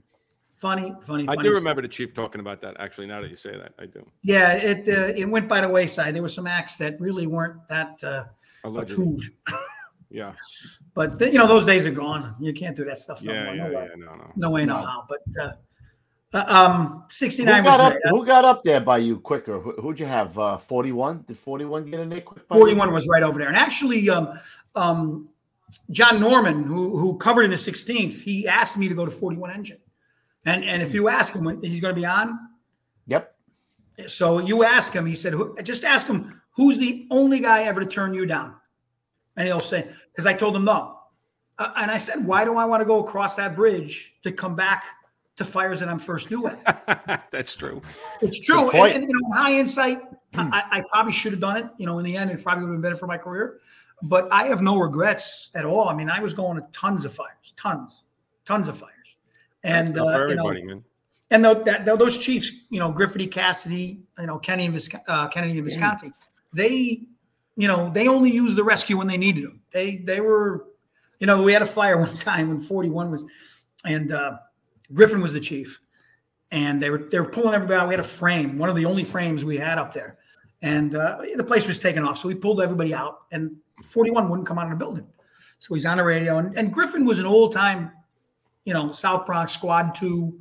You know, he was one of the guys that was trapped in the Jennings Street collapse. I don't know if you ever heard of the Jennings Street collapse. So there was like six guys trapped, and Griffin was one of those guys. It was in like '72 or '73, and uh, he was one of the guys that were trapped for a long period of time in that collapse. So he was an old hardened Warriors guy, and uh, so he wants everybody out of the building. Forty, we come out. Forty-one won't come out. He goes, "Hey, forty-one, I want you out of the building. Okay, give me a second, chief." So he finally goes in and gets them and brings them out. And he says, You guys really want to do something? They're like, Yeah. He goes, Okay, stretch a two and a half, two buildings down to the top, to the roof and stay there till. So they must have stretched 30 links of hose and they sat there for the whole fire. And they realized, and the, and the boss goes, Got the message, just like that. they never did it again, you know. But those are those guys, you know. Visconti was, my God, you know, they, they were just, but Visconti, is he the bear? They used to call him the bear. He was a nice guy, really nice guy. Well, Kennedy they called Frankenstein. Visconti might have been the bear, but he was a really nice guy. But he was like the if you went 14th a- division too, right? Deputy in the 14th. no, no, he went to the third division. Oh, okay, different. He was in Visconti. 50 2. Uh, Oh, they all shit. followed each other around in their careers. They all 82, 31, 50, and then they went up to Harlem and they went back to the Bronx and then they came back to Harlem together. You know, but uh, those guys were, you know, Visconti was you know, just a gentleman. I mean, I watched him throw a chief out of the fire, a deputy out of the firehouse because he wanted a roll call. I'm like, oh my God, what's happening here? He threw the deputy out. You're not, you're not getting it tonight. You know, come back tomorrow. You can have it, but not tonight. You're not getting it tonight. Yeah. So those guys, those guys, when you know, when you went to a fire, I mean, I don't know if you ever, and you came back and you didn't do your best, you actually felt like you let your father. Yeah, down. yeah, yeah. No doubt about it. You know what I mean? No, You know, when it, when Cassidy had to pull you aside and say, hey, listen, we let a lot of shit go by here. All we Yeah, you ask gotta- is to put the fires out. Right, you got to do the right thing, right? And uh, when you don't, you know, we're sitting in the kitchen like you felt like you let your dad down, man. It, it sucked, you know. So, Yeah. but yeah, that, that place. Hey, Ruffy, who was the guy that we had on? Uh, was it Solka? When he said that uh, he knew certain guys to put the work, and one of them was Timmy Klett because we told him we were going to have him on the show. Who was that? Was that Solka? That was Salka. Yeah, yeah. Was He got Salka, that right? story way wrong, though. He really did. you know, he's getting a little of the Alzheimer's. You know what I mean? But Oh my goodness. It's no, but it's close because it, it is pretty close. I walked up and I told him, I go, Chief, I'm second on a second alarm, and you know, like you know, I look at the place and, I, and I'm always ready to go to. I tell guys, you know, we when I was in '88, we had a 1088 signal. You know, I would tell my guys, hey, 1088, and they knew that we're going to get a line, no matter what. I'm getting them a line, and that's what you know. A lot of guys in '88 wanted to work in my groups because I always got a line. And uh, this is one of those lights. I looked at the, the guy with the nozzle. I go, hey, make sure you know where you can get a line because we're going to go to work here. So I walk up and I told Salka, second on a second alarm. So I hear the rescue tell him, hey, listen, we need a line on top floor right away. So he turns around and, and he's looking. He goes, Timmy, come here, just like that. And I go, Chief, 90's ahead of me. Just he looks right at 90. And this is the part he leaves out. He looks right at the boss 90. He goes, I don't fucking care. Just like that. I go, okay. I walk by him. I'm going, sorry, bro. Sorry. You know, Whoops. yeah. Sorry. Swing even better. struck him out. he was uh he was an interesting I, I loved working with him and you know like like uh, i got a ton of stories like you know for I saw that picture where he was telling you he had his Yeah. finger right And there. another thing, another thing, Klett. yeah Another thing. you know what it was he came and i didn't you know so i would tell the guys hey salka's coming over tonight so the guys were like ah they would get mad i'm like listen he's just coming whenever i worked they knew the you know either jonas would come or salka would come so salka's coming over so i would tell him listen just hide all the food and he'll leave if there's no food for him to eat, he'll go. It's like you know, it's like the deer isn't going to sit under your your thing if there's no food there. So they would put out a little bowl, and I hope he's not listening. They'd put about a whole little bowl, a little bowl of peanuts out. So he'd come and eat all the peanuts, and when they were gone, he'd look and he'd leave. They did it all the time. You had him down, Pat. Look at that. And I would just tell him, don't leave any food out because he's a, you know he's like a scavenger, you know. So uh, he's gonna kill me. That's your Uh, boy. one night he's there. One night he's there, and um, we get a run for this class three. And I, I always talk about complacency, you know, being that guy. It's a place we go to all the time, but usually when he's coming from Tremont Avenue, he's farther away. So now he's right behind us. I pull up, and, and the guy say, "Lou, you want the roll ups?" I go, "Nah, this is nothing." The guy's out in front. It's a school, so the custodian's out there. I throw my coat over my arm, pop my helmet on because I'm a salty bastard you know, I start walking down a block and uh, the guy runs into the building. I go, boy, that's strange. He never does that. Usually he says, oh, they burnt some toast. So I get in the building. I'm looking around. I don't realize Salka's right behind me. I don't realize it all. So I'm looking for the guy and I get to this hallway. I look down the hallway and, and there's the guy and he's pointing down the hallway like this. And there's a black wall of smoke rolling down the hallway. And I, I got my coat on my, on my helmet. I go, ah, oh, fuck. Just, I go, oh, fuck. So I turn around and who's behind me? Salka. And he goes, Timmy, there's smoke in there. I go, I know, I got it, I got it. Hold on, I just got to put my stuff on. I got it, I got it, Chief. That's great. Uh, we get ahead of ourselves. So you, you, you uh, let's see. So you work in '69 from '92 to 2002. You spend a good 10 years there, good decade. You get promoted in 2002, and you're signed to Battalion 20. Tim, we Uh, were in the the seventh class. division. Were we when we got promoted? I think. Uh, I, I was it, when when you get promoted. I think. I thought I was June of 02. You might have been right after me. I got uh, my well. So I was supposed to get promoted, and I deferred for a month because my mother was very sick, and she the day before my promotion was my mother's funeral. So I got my mother's funeral. I got promoted, and the next day was the day they took the, the last thing out of the trade center, the, the like May thirtieth. So I Yeah, was in remember that. Yeah. Uh, so were you in the next So they were doing uh, uh, when I saw the dates on there, they were doing a class a month, I guess. Then is that what? So my my I got my first tour in Firehouse was July fourth. All right, yeah. Well, I was in Flips June of 2002. We Were you in And that? you get a- and they, but and they you get a- did, yeah. but they did uh, like 30 and 30. They were they were separated. You know, it was a morning Ah, class yeah, and yeah, then yeah. noon class. that's what I was thinking. I remember that. I got promoted with Mike Champo, Joe Bailey. We, we commuted Oh, together. Champa. We're gonna get him No, on the show. weren't He retire yet, class. Champo? Not No, we gotta get him on. We see him at the shows all the time. yeah, and he he doesn't shut up. I ain't saying that, bro. I listen. I love Mike Champo. I he, he you know what he is the. He, I love Mike. He's the best. You know. We talked to him at uh, FDIC. Yeah. Like Well, actually, we didn't talk to him. He talked to us. Yes. Give me a minute. Okay, you can talk in a second, but give me a minute. Right? oh shit! all right, so you, That's my so you get assigned to UFO to a lot of 50. Should I read Yeah. what's in parentheses here? Should I even read that? read it. You read it. I needed to escape that place. You know what? Listen, you know what? Listen, it wasn't where I wanted to be. It was very slow. The guys were great. You know, we got a new we got a new Hurst tool, and I said, hey, you know, I said to the guys, I go, you got a place you have ADVs out here? He goes, we had two last night down on Ver- uh, Zerega Avenue. I go, well, let's go. And we went at noon, and at five o'clock they were still cutting. it. And they said to me, like, no one ever takes us out to use the tools. I'm like, stay as long as you want, bro. I don't give a shit. You know, the guys, but it was just slow. So uh, Jimmy Carney, who was in '69 with me, and uh, we kind of ran a lot of their stuff together. We ran, uh, we ran their centennial. Calls me up, and we're doing. He's doing the memorial services for 9/11. And he says, Timmy, I need you to come down. Uh, I know you can help me. So I go to headquarters. I take a four month uh, detail to headquarters. And yeah, anybody ever get detail to headquarters? Any of you guys? No, You ever work down there? No. So it's like being in jail. You know that, right? Well, because nobody talks to anybody. And you get in the elevator and the door closed and the guy leaned him and he goes, With the Lucky Land slots, you can get lucky just about anywhere. This is your captain speaking. Uh, we've got clear runway and the weather's fine, but we're just going to circle up here a while and uh, get lucky. No, no, nothing like that. It's just these cash prizes add up quick. So I suggest you sit back, keep your tray table upright, and start getting lucky. Play for free at LuckyLandSlots.com. Are you feeling lucky? No purchase necessary. Void where prohibited by law. 18 plus terms and conditions apply. See website for details. Okay, round two. Name something that's not boring. A laundry? Ooh, a book club. Computer solitaire, huh? Ah, sorry, we were looking for Chumba Casino. That's right, ChumbaCasino.com has over 100 casino style games. Join today and play for free for your chance to redeem some serious prizes. ChumbaCasino.com. No purchase necessary. Void where prohibited by law. 18 plus terms and conditions apply. See website for details. What are you in for? Just like that. I, I was poking the chief. well, yeah, I finger banged the chief. You know?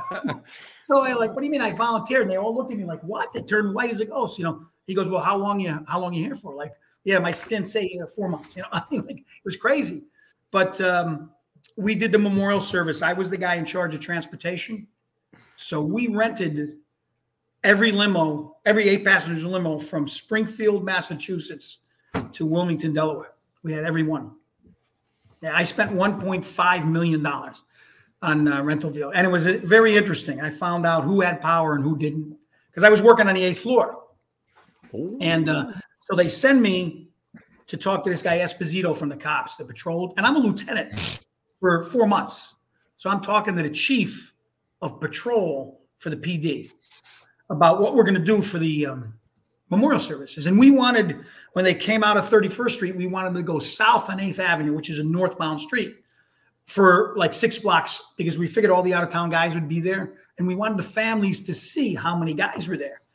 And uh, so we get there, and, the, and Esposito looks right at me and he goes, We're not even talking about going the wrong way on 8th Avenue. You're missing out. I go, Well, listen, it's on my list. He goes, You're not doing it. The logistics, you're not doing it. So we talked about everything else, and the cops didn't want to do anything for us. They didn't. Yeah.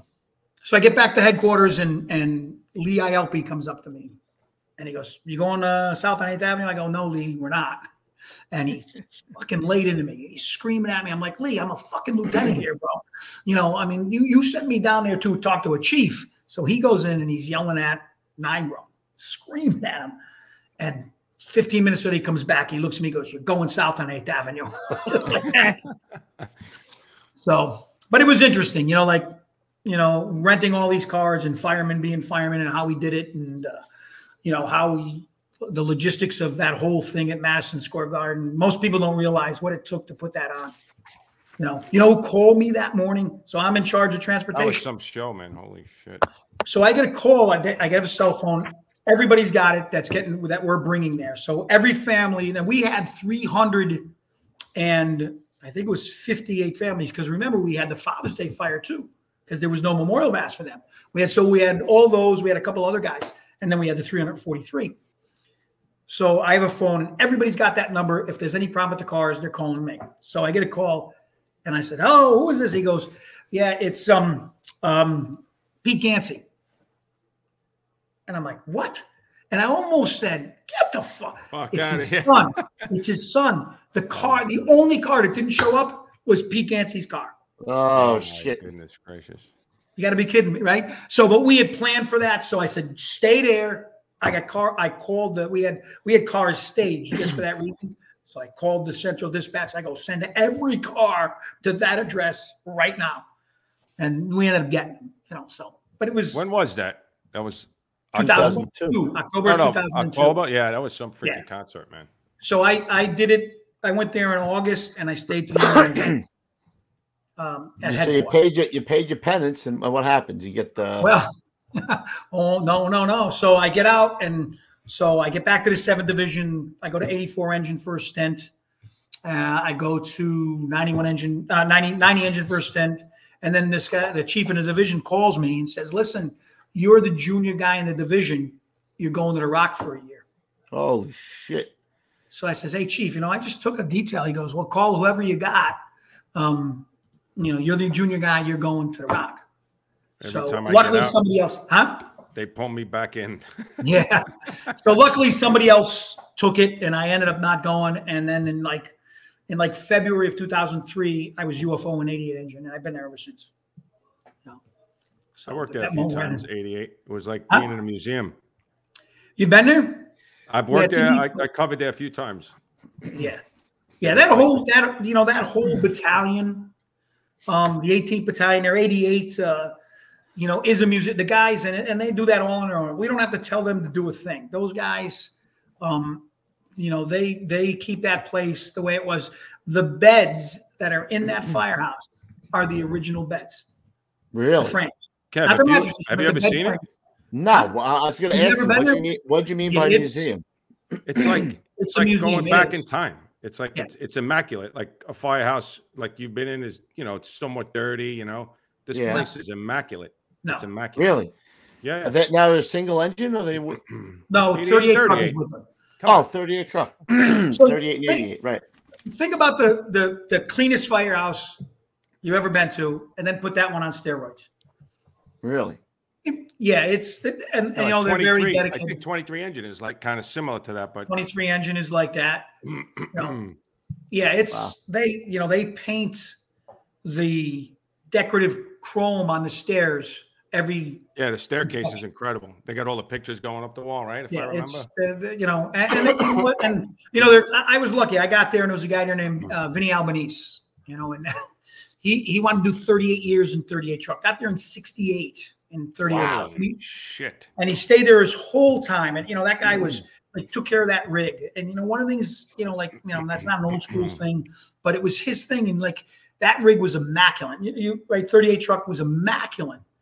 But to him, it was still a tool. At a fire, if he had to flatten the tires, and he did it one day, he was backing into an alley and flattened all the tires on the officer's side. And somebody said, I thought you, you know, you you keep the rig nice. He goes, I do, but at the end of the day, it's still just a tool. Right. know, he, didn't and- get, he didn't let that get in his way. He didn't let that get in his way. And you know, like Callan was a chief up there, and he goes, "Hey, do you you guys wash your rig?" He goes, "Every day." And Callan goes, "Come on." He goes, "Chief, we wash it every day," and they do. I showed a picture. I had a picture somebody sent me of 38 truck the other day. I, I think it was probably from the 80s. And for, for an 80s rig, it looked incredible. You know, had the little Yeah. stars painted on So it. their patch, their patch. Um, if you guys don't know about it, um, there was a guy Lou, Louis Vega- Fagazi, um, and he was in the Fourth Armored Division. So if you look up the Fourth Armored Division's patch, that's kind of the basis of 38 Trucks patch. They- Is from that what Louis- Timmy Timmy Kelly was from, Roof? Timmy Kelly was there? Yeah. Yeah, yeah, he was from that. Yeah. Right, I thought so. There was Now another know. guy that was the captain of 88. He wasn't there when I was there. Tough Timmy Gallagher. I don't know if you ever heard of Tough Timmy. Yeah, yeah. Some who was just talking about was that uh Probably Dan Potter. Potter was talking about him, Yeah. and um, uh, I can't remember all the guys anymore. The, the old timer from uh, the Pipes, he was the rescue three guy. He was talking about some tough Timmy. Oh, Marty McTeague. Tough Timmy Gallagher. McTeague. Yeah, yeah, yeah. And, you know, Yeah. So, so he used to come to the Christmas party. So I'm there. I've been there a few years, and I'm talking to his daughter, and his daughter was some shit stirrer. So I'm saying, yeah, you know Timmy Klett? She goes, oh, you're here. I go, yeah, I'm a lieutenant. I've been here. She goes, Timmy? Oh, so you're the new tough Timmy? Hey, Dad, come over here. I'm like, what the fuck? This guy no. beat the shit out. of me. No, Listen, I said Jimmy. It's Jimmy. So, The you know, T I- is I- silent. you know, I, I had a, you know, I, I would have it out with Chiefs. You know, I would. You know, you know, like everybody did. Any officer, you know, you you, you protected the guys, and I always told guys, you know how much stuff we stop coming down. But this guy, the stories. So what he did one time, there was a chief in the 18th that called and told Tough Timmy. He goes, listen, I need you to move some chauffeurs around because all the chauffeurs are in this groups, and we're detailing chauffeurs to 88. And Tough Timmy, I guess the story I heard says, okay, I'll get right on that. Hangs up the phone, goes downstairs, 11 bells, bing, bing, bing, bing, bing, roll call. Tells all the guys, go upstairs, take the desk, the typewriter at the time, and the filing cabinets and strap it to the rig. So they strap it to the rig. They drive to the 18th battalion. you could do He my puts- job. He puts the office, in, and Chief goes, What are you doing? He goes, You want to run my job? Here it is. You want to run my company? Here it is. And Yeah, drive the- away. I knew you Yeah. were going to say that. That's awesome. I wish I had those kind of. I mean, I got balls, but not like that. I mean, like, That's balls. yeah, uh, because I'd be in Staten Island somewhere. Take those muscles the fuck out of here. We're looking for balls, is what we're looking Balls for. we're looking for. It's balls. I used to listen. I used to try to get lifted all the time. I was down. Remember the kaleidoscope training? I shouldn't tell this story, but remember, remember the kaleidoscope training? I do. Yeah. yeah. Remember the posters they put on the walls, and you had to Yeah, pick yeah, one. yeah. So, so I'm down there, and, and I'm with Sean forgot about that. Remember Sean Genovese from 41? Yes, of course. Great dude, Yeah. man. Love him. Really so Sean's great. next to me, and he's got some time, and we're looking around, and it got to be 100 guys in the room, and they put the posters up, and they say, you know, pick one that you'd most want to be. So I look at Sean, I go, I'm not playing this game. This is ridiculous because we were iceberging. So we stand there, and she says, Hey, you, you got to pick one. I said, I did. I picked me. I, I, I like me.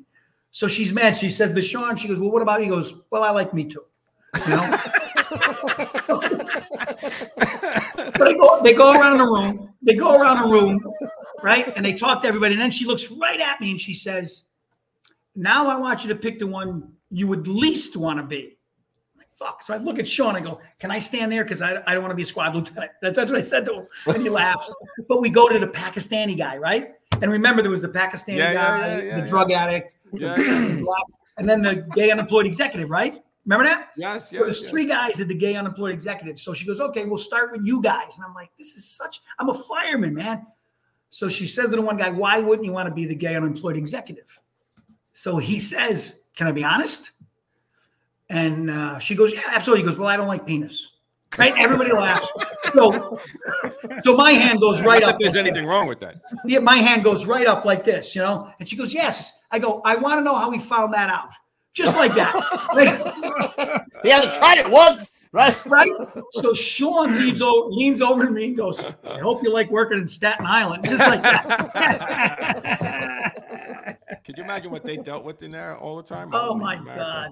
Remember the guy? Remember the uh, the, the bow tie lawyer? Yes, I do. Yeah, yeah. So he, he'd have the plastic cup with the pencils in it. Yeah. And he, for notes, he would shake it like this, walking around. So I go, yeah, yeah, yeah, come over here. And I put a quarter in it. It's like, and the guy behind me, the same thing. He leans forward. He goes, "You like Staten Island? Keep that up, just like that." Oh my god. Staten Italy. Oh man, funny shit, man. Funny, funny, funny stuff. You catch any good work up at 88 or what, man? Oh, you know what? I I did really, really, really good up there. Yeah. Um, you know, I I was I was always lucky with fires. I don't know why. You know, I was able to do it well. I gave a second on arrival once. We had five frames burning. Um, my son was actually supposed to ride with me. My son Daniel, who's uh, you know, we talked in the pre-show. He's down in Baltimore now, and uh, my younger son just got hired down in Charleston. Connor, he's going to be down in Charleston soon. So, uh, but yeah, I, I did very well there. I can't complain. You know, um, you know, and the guys were second to none. They they really were. I mean, like, um, you know, everything I asked them to do. We had a cellar fire one time, and and I, and I and I say this without any problem at all. There's there's only five engines that would have gone down those stairs, A- and I mean that. I mean the fire met us at the top of the stairs, had complete possession of the cellar and the stairway, but we, we really had no choice. They said there were people upstairs. We had no other way down. So I told the guy, uh, you know, a guy named Al Torado, a, a young fireman, and he's had some great fires in his career. And I told him, I go, listen, this is what I need you to do. And we're gonna have to flow. And I said, I'm gonna be right behind. you." I told the backup man, stay at the top of the stairs. When I get down, I need you to come down after that, and then we'll make that turn and put the fire out. And you know what? They did exactly what I asked them to do, and we put that fire out. And, and we went down those stairs. Chief of the third battalion said, "No, you you didn't go down those stairs." I said, "Yeah, Chief, we went down those stairs." He goes, "No, you didn't." And I said, "Yeah, we absolutely 100 percent."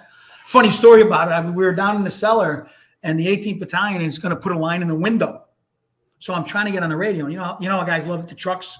Yeah, listen, uh, can you order me a pizza? And it's Yeah, coming yeah. The roof's open. I'm like, shut the fuck up, you know. and that's exactly what I said. I'm, I'm, going into hell here, bro. And, and I, I know they're gonna put a line in the window, and I'm like, they're gonna fry us in here. I'm like, everybody, shut the fuck up. So the chief pulls me aside when he got. He goes, "Hey Timmy, did you have to swear on the radio like that?" I go, "Well, you it got your attention, didn't you? Yeah, yeah. You know, I mean, what, what, what do you want me to do? Yeah, yeah. You know, You know you should have said to the kid. You should have said to the kid before you went down the stairs, right? You're gonna get burned. You're gonna get burned. Yeah, that's you know what I should have said. You know, by the way, you're gonna be roasted. That's it. You're gonna get burned. yeah, man. So, so Tim, that whole time you were there, did you have a lot of the same bosses do around the same time, or you were they rotating around, or you know? What, in '88? Yeah, just in the house. Like I, I always say all the time. Well, I was there a long time. There was three captains there when I was there. That's what I mean. Yeah, yeah, that's what I'm Yeah, you know, Like, oh great. Tommy Lapola ended up down in the, in the 8th battalion. Richie Kirshner, a 40 year guy, and that that was the 18th battalion. I'd be working. I'd look at the riding list, and you know, I was pushing 29, you know, like 29, 30 years, and I'd look at the riding list, and I was like the junior guy working. yeah, yeah, yeah. Nice. We had Principio, who just Right. retired, who had Yep, 40. yep. You had Mikey Scotto. Scotto, we're gonna have him You had, on. Uh, and you, you know, you had um, Billy Donlin, who's got 38 years. You had Whitey down in 56 truck, you know, who had, and you had Billy Kearns down in 56 truck, and then you had Joe Huber next to me with 38 years. I mean, I'm looking, I I got 29 years, and I'm a junior Yeah, yeah, guy yeah. working. Wow. That's You know, what, that ain't that's even what I time. It was like I the. Bermuda Triangle. You went there, you, you no one ever saw you again because you never left. But that's that that to me is what keeps the houses, you know, it's tradition. Obviously, also it, it keeps things good with the Chiefs because they trust, you know, they know who they can trust when you show up. Yeah. Or if they see you, they see the same guys over and over again. They know, and that it's good for the house as opposed to boss. Yeah. You know, again, if you if you're moving up, you're moving up. There's nothing you, you know you can do about that. But when you when they have bosses that stay in the house for a long time, I think it really solidifies the place, and it just you know keeps the tradition going long. Yeah. And the captains loved me because I took all the probies. I wanted the probies. Yeah, yeah, good. you know, I wanted them. And, and to me, you know, as a guy with some time, it kind of invigorated me. You know, Mhm. it, every time I got a new probie, New it was blood, like, oh, I, I- it's new blood. I'm back in the job. And we were Start out over, right? Start all over. the time. You know, you know, I, I remember going into a vacant building to throw some water one day. I'm walking, I look in this room and there's a homeless guy taking a freaking Stanley Steemer. I'm like, hey, don't mind us. We're just going to throw some water upstairs. You know, and, uh, you know, that's what we did. With Lucky Land slots, you can get lucky just about anywhere. Dearly beloved, we are gathered here today to. Has anyone seen the bride and groom? Sorry, sorry, we're here. We were getting lucky in the limo and we lost track of time. No, Lucky Land Casino with cash prizes that add up quicker than a guest registry. In that case, I pronounce you lucky. Play for free at LuckyLandSlots.com. Daily bonuses are waiting. No purchase necessary. Void where prohibited by law. 18 plus. Terms and conditions apply. See website for details.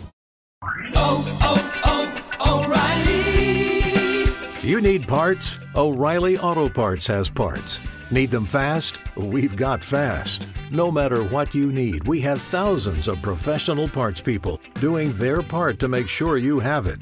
Product availability. Just one part that makes O'Reilly stand apart. The professional parts people. Oh, oh, oh, O'Reilly. Auto Parts. You know, I used to tell the Chiefs, I got to go out of service. If you want me to train these guys, there's no way I can stretch hose and really do what I need to do And uh, that's why the engine tactical was so good because you could take a company out of service, go down a rock, and Right, right, and right. do that. and know? really practice, right? And yeah, go to build- and really, really, and you know, the engine tactical was great because the way we did it was there was an officer and then two firemen, and the officer would mirror the officer, and a, a, a chauffeur would mirror the chauffeur, and then a fireman would mirror the stretch. And they and we just give them a scenario and we tell them, listen, if something goes wrong, it's on you. We we're not, you know, like like of the other things they're going to hook you. We're not going to do that. You know, whatever you do, it, it's going to be, and then we'll get together and talk about it. And and to be honest with you, when we when we were doing the engine tactical, most of the companies we had down there, and this is rare for the Rock, when they were done and we talked, they'd ask, "Can we do it again?" Really? Yeah, yeah. Most of the engines we had come down there go, "You mind if we do it again?" And we're like, "Absolutely not. I'm here all day. Do it again." You know, hmm. because it was that. You know, like most guys when they went to the Rock.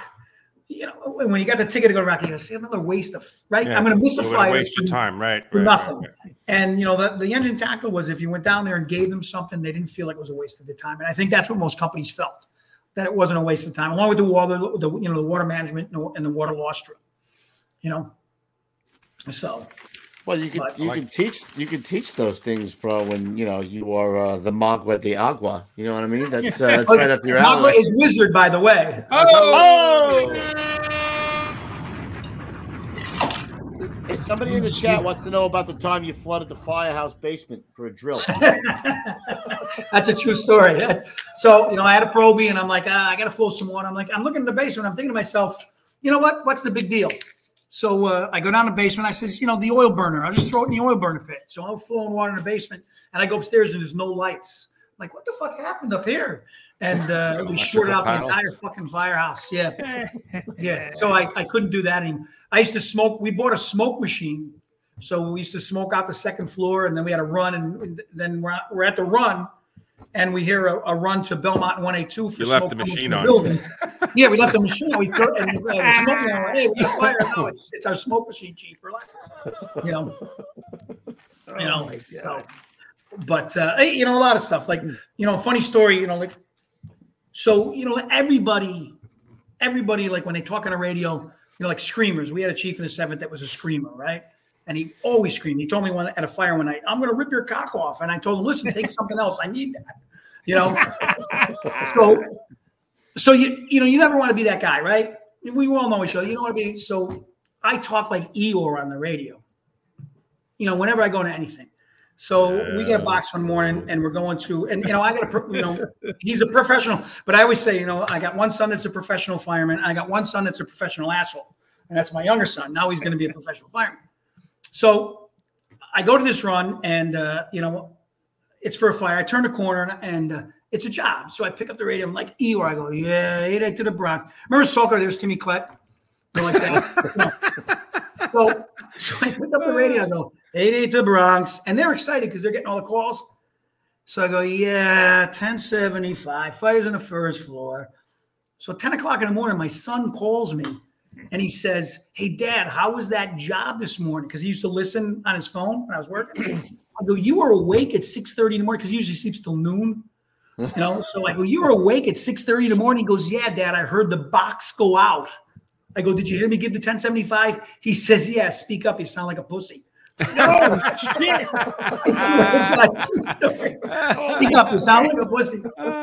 He is an the same kid, the same kid, um, up in the valleys in Montgomery. Um, not too long ago, last July, really. Um, he wakes me up in the morning. He goes, "Hey, Coldenham's going for a fire," and I was in the valleys with him. And so we go to the firehouse, and a couple other Bobby Presser was there. He shows up. A couple other guys show up, and they get a confirmed entrapment. So we get to the fire, and you know we get into this place, and we're trying to find a guy. And I, I see the bedroom. I head for the bedroom. I can't find the guy at all. I'm looking for him. I'm like, where the fuck is this guy?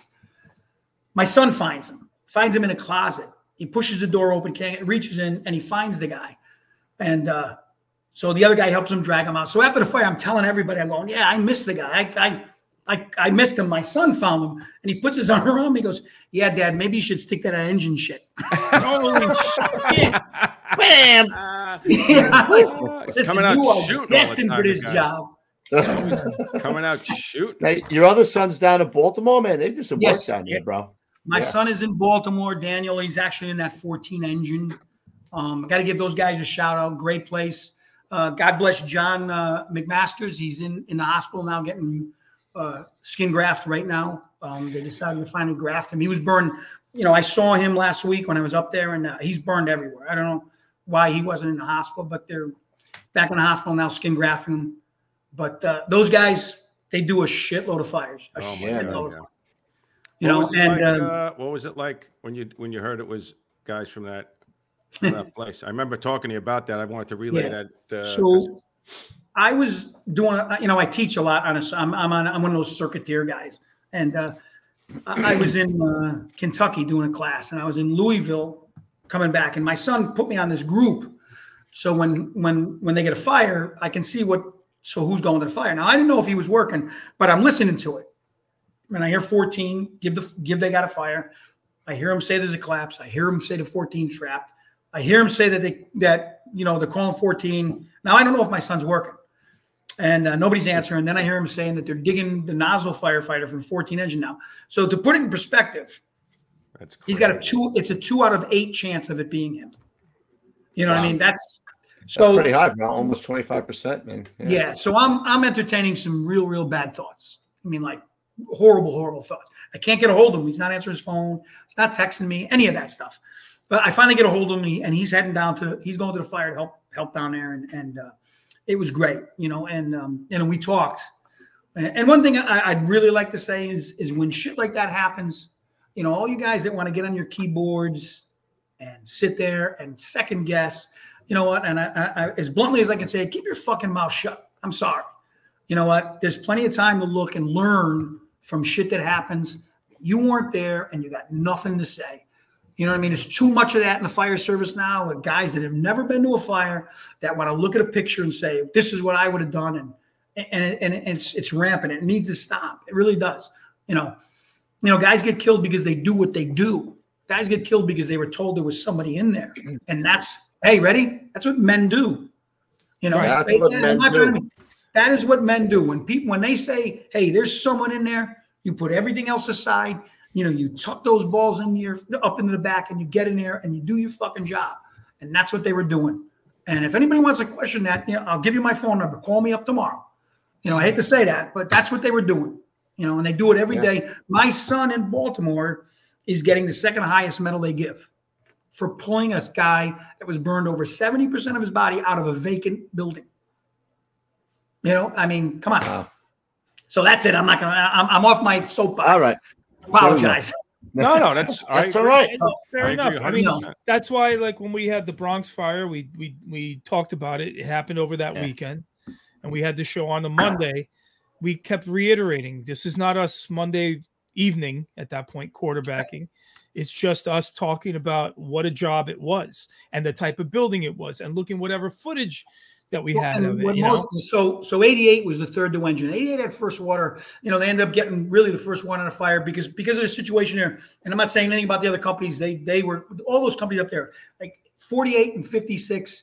That place, hands down, one of the great. I love that place. Uh, I mean, and thank God the division's there because they really keep the division in line. I mean, like you know, they have they've had the division chief come down in their kitchen and go, I don't know what I did wrong, but I'm sorry because they they keep those guys in line.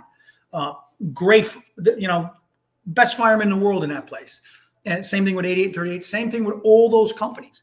And and I tell I told guys there, you know, and actually they, they put some companies and they asked me about the unit and um any uh, most other places, if that fire happens there, there's 40 people dead, not 19, not 17. You know, mo, you know, because those guys, you know, are the way they are, you put that fire anywhere else, there's a lot more people dead you know, mm. and you know, but firemen don't look at it that way. You know, one is, is too much, you know. So when it's 17, it's hard for. Remember, we had the 14 people on Prospect Avenue. The guy that had the nozzle in 88 the other day at that fire had the mm-hmm. nozzle when the 14 people were killed on Oh Prospect shit! Avenue. Really? wow. Wow. Yeah, He same guy, drink Jimmy lot. Murphy, right? Real good nozzle man, real real good nozzle man. You know, it's just it's the roll of the dice. It's but it's what we do, and we you know what Yeah. we get up, we brush ourselves off, and tomorrow we get back on that fire truck and we do it again. Simple as that. Hmm. Sorry, you got me on a soapbox. Stop it. I want to. No, good. It's good. You know, I said people I had wanna posted something very similar to what you just said because I, I to me, what bothers me the most is people get to say what they want. They could type something in, and there's no ramification for what you say, right? No. Without knowing any facts at all, without you know being like you said exactly. So Sign your name to it. Put your Right. name on it, not some stupid screen name. Put your name on it. That's the all. thing is, is if you don't have, if it's way too early, way for any of that stuff, right? I mean, listen, we could, we could down the road after we pay respects to the people, then we find out through the reports and what we have through facts. Then we try and make it, but we try to learn something so that they don't die in vain. And you know right? what? They are. They are going to learn. I actually I know the guy that's heading the investigation for the for for Baltimore, and they are going to learn from that. They are. There's no way you don't learn from that. But you know, for some guy on the outside to to judge what they did, and that's No what that's what those guys do, and they do it as good as anybody in the world. No doubt. You know, those guys, you know, those guys, 8 and 10, 14, 55 and 23, all those companies over there on the west side of Baltimore, those guys, and I know a lot of them very, very well. And, you know, I, I became really good friends with them in the last couple of days because I was out with those guys. The bosses are great. The firemen are great. And listen, I, I would go to a fire, with, a fire with those guys any day of the week, those guys. I saw the picture of what that building looked like before when they were stretching, you know, Yeah. flaking the line out. Yeah, there ain't too many people who are going in there. You know what I'm No, saying? but that's what they do. But that's what That's- I'm saying. Those are the guys that are going to type, Yeah. you know, uh, whatever they're going to type. So actually, the guy that's doing the investigation, I had dinner with him when I was up there, and he is doing the Baltimore investigation, one hundred percent. And he asked me, Timmy, what would you have done? And you know what I said to him? I'm not answering that question. I'm just not. It's it does have any bearing on that anything. What I would have done has Right. no bearing whatsoever. I'm not, a- and that's how people should look at it. I'm not going to broach that subject because I have no bearing on it. I think that's the biggest cancer. I mean, besides the internet itself. Oh, that's yeah. the biggest cancer in the fire service is every time, you know, we've been doing this for almost two years. And there's been a few times where I had to basically say something and delete it or just basically say, we're not going to do this on here. You could, there's plenty of avenues to do that stuff somewhere else, but we're not going to do that with us. So, So I just saw a, a, a quote in the super chat. Ray Seeley said it, it eliminates the punch in the mouth, and I, I think that's a really internet, valid point. yeah. Well, you know what? If you if you have if you're so passionate about your opinion, drive to Baltimore, knock on eight and ten or Yeah, yeah. fourteen, Tell them what you think. and Tell tell, them what you them think. what you think. Right? You know, you'll be Yeah. spitting chiclets in a week. I mean, come on. You know, like don't you know? Stop. It- Bum, it's- bum, bum, bum, bum. Oh, there he is. No, like you said, there's nothing, there's no, there's no uh, ramification. You don't have to, you don't have to worry about any of that stuff, Yeah. you know? So Awful. Anyway, I did want to talk about why I know it's getting late. I've been on, I've been rambling you're on. good. You're about- good. You're good. But I did want to I did want to cover one thing, you know, that rewrite of the engine manual that we did um, because it's important because it was a long time coming. Um, there was a lot of people involved and, and a lot of people long time. uh, Andy Fredericks, I'm sure you heard that name. Yeah. Um, Mhm. Involved with the Andy Fredericks training days down in Alexandria. Uh, a great group of guys. They do a lot of good. They donate all that money and put kids through college. Um, so you know he's part of that. He was one of he was the last guy to really take a look at engine stuff. But we put a great group of guys together, uh, uh, and you know I was really proud to be part of it uh, um, before I retired. Um, and you know, um, John Galan, I don't know if you know John Galan. Yeah, yeah. You know Mark Merrill. You know Mark Merrill. You know Mark Merrill. Um, to me, you know probably the the most knowledgeable chauffeur I've ever met. I mean, he really, really knew. So when we were doing the whole pro pressure governor, John's still in 255, isn't he? he's in still 255. Holy yeah. shit. God He, bless he was in my pro class. He's been there his whole career. I don't know. I think I went to chauffeur. I forget where I, how I where I I think I went to Yeah. chauffeur school with him or something or lieutenant Yeah. maybe I forget. Yep. That's how I Yeah, met him. Canali from 58 Engine. You had mentioned him. Yeah, yeah. He was in that group. Um, John Galan, uh, Dougie Mitchell was there. Um, uh, I Matt like John. Quinn, Good guy, man. uh, uh, Frank Rasciano was the chief, and Ray McCormick was the um, was the chair. And unfortunately, uh, they ended up retiring him um, early on in in that rewrite.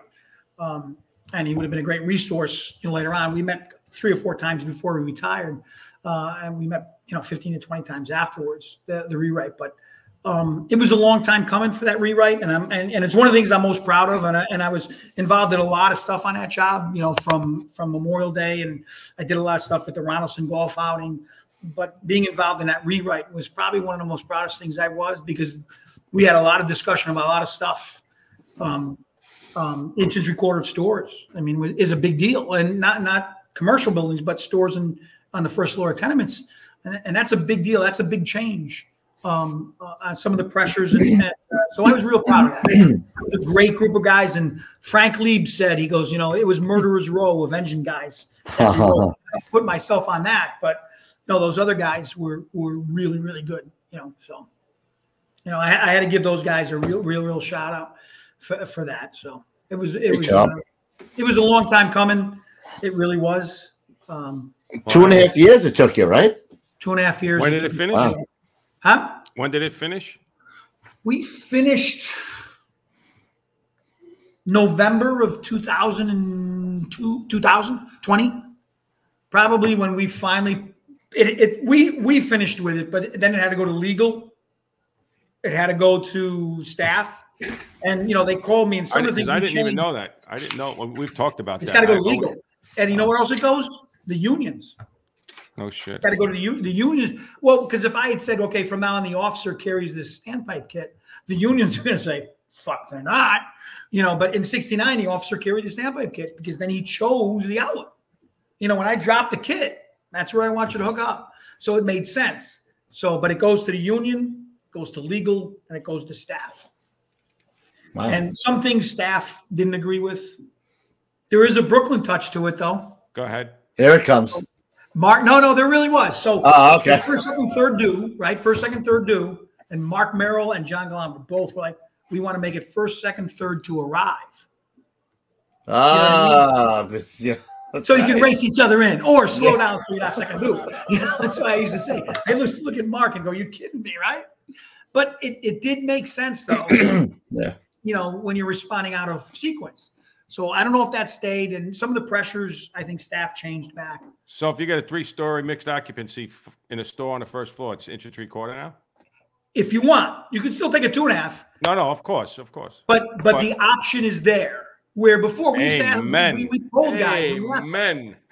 why wouldn't you take an inch and three quarter to a store on the first floor of a of a Because tenement? it was a, because it, that's what they you know they changed. Because they were into- more afraid of the chief than they were of the fire. Mm. That's what it was. Amen. You know, that's that's what it was. You know, so w- that was one of the big changes, and uh, it stuck. I'm pretty sure. So Beautiful. But yeah, yeah. You you know, I, wa- I'm, no wonder you got the name. You know, uh, the Sultan of the Standpipe. I mean, these are all No, uh, no, I No, what was the H two O? I didn't. You know, bro of H two O, bro. no, the hammer of the hydrant. Okay, the hammer of the hydrant. The hammer. Ah, see, I missed one. I could have came up with another one. I like the Sultan of the standpipe. That's what was the other one? The bro of H two O. The bro of I H2O. I worked hard in that the short time that I had, man. I had a couple more. I don't want to make it too long winded, though. You know.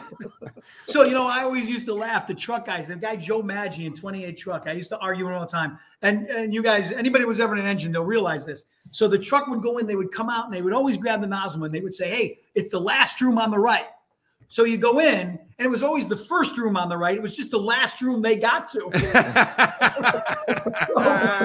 well, we're, we're- it's true. So we're, we're at the Hilton one night, and I'm talking to Joe Maggi, and we're talking about this. You know, I'm like, oh, you fucking guys.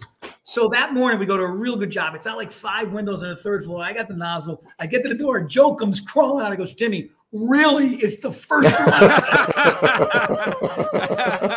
Just like that. And I looked at him. I go, are you fucking sure? I mean, you're sure? You just look at the whole guy. That's great. man.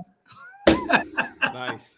All right, Pete. Is it that time, brother? Oh, yes, sir. It's time for the old school tip of the day. Day. Don't get married. Day.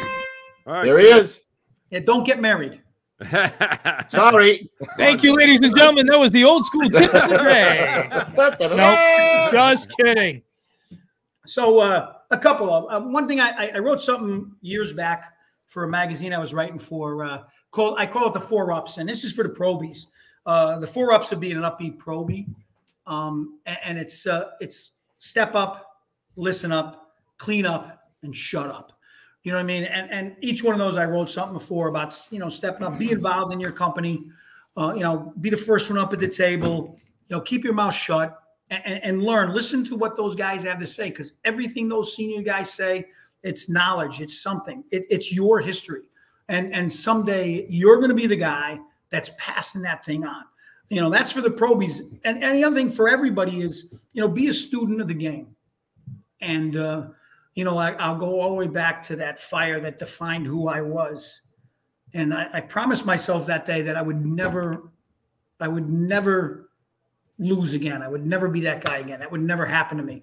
And and every day, every every incident I went to, every fire I went to, I learned something. And, and that's what I would tell you guys. You know, everything you go to, learn something. You know, take one thing away from it, take two things away from it, right? Um, and and then later on, you, you'll have all this information, and the next thing you know, you'll be passing on. Because I tell guys, you don't know what you know until you need it, till you use it. You know, all these little tips, just sit and listen. And this is a quick story uh, when I was a fireman in Harlem, we had the rows of the tenements, and, and this guy, um, you know, they called him the cat, but he, he would say, he goes, listen, when we always turned the corner, I never looked down the street. I always looked up. I always looked above the buildings um, to see what was going on because, you know, if it was in the rear, you wouldn't see it. So I'm a lieutenant now, and I we turn a corner, and I, I'm looking up, and I can see we have a fire, and I, I give the 1075, and everybody says, "What did you see?" And I said, "Well, I don't know. I I always look up when I turn the corner to see what's going on, if I can pick pick up anything." And it was just one little conversation I had with a senior guy when I was a young fireman, and that's what I would tell guys: be a student of the game, learn something every single day, because you never, ever, ever don't want to be good enough right? Learn something every day, and at the end of the day, you'll be the guy heading stuff down. And, and that's that old school tip of the day. Just keep learning because the fire has a funny way of showing you that you know the minute you think you've got it figured out, the funny's got a, the fire's got a funny way of showing you that you're actually really don't. So keep learning every day, learn as much as you can, and be the best you can be. And you operate at 100 percent, 100 percent of the time, and that's it. Great job. And don't get married. And don't get married. And, you know, no, no, don't have a kid that's going to break your balls. That's, Oh, well, that's uh, kid and breaking balls is synonymous. Come on. I mean, Uh, Oh, Lou, great show. Thank you. One it was good. I, had- you know what, you know, Lou, I had a lot of fun. I was, I- and I was, I'm not going to lie, I was petrified. You know, thank God for alcohol. Um, Yeah, but, it's, you know, it's a little, little lube, lubrication. He kept, saying, he, he kept oh. saying in the beginning, "How did you talk me into this? How did you talk me into this?" I told we told you I how said it fast it would fast. go, though, right? It, It it, goes did go fast, didn't it? no, it dragged on. It's painful. It's like a oh, line. Oh, behind really? You know, I'm, I'm gonna go. Get, know I gotta go change my depends right now. Yeah, yeah, yeah. There's a couple stories in there. Oh, and by the way, Pete, there was none of those sound effects that you told me I'd have. You know, Oh, I put them in there. There was no booze. I was hoping for a boo. Well, 'cause he's, because he's got a shitty boo. That's why. You He's got a my shitty boo. boo. He really does have a shitty boo. You didn't like my boo. Hold on, I No, got I this. didn't. No. Nah. No. Nah. No, that's what I hear from my bedroom window when I'm having sex. You gotta get a better one. How about this one? Do you like this one? Sounds like some fucking commie gobbledygook. I like that. Sounds like some commie That, that sounds like a gobbledygook. winner to me. Yep. What a what a chicken dinner. Fucking shine back. Well, guys, thank you, man. It was great. I really enjoyed it. I really did. Thanks for. We'll have you back, kid. We'll have you back. We're going to get an engine uh, night. Maybe we'll have a bunch of. Oh, uh, yeah, we've gotta do a of show on cruise of engine work. water. Yeah. You guys, you guys in the truck and the squads aren't going to be scared if we do an engine night, wait. Uh, you know.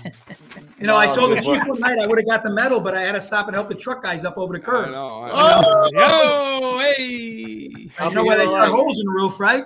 So they can see the real firemen doing their job. Ah. Oh my God. He's got a. He'll be here all He's going to night. be here all night, ladies and gentlemen. Tip your waitresses too, okay?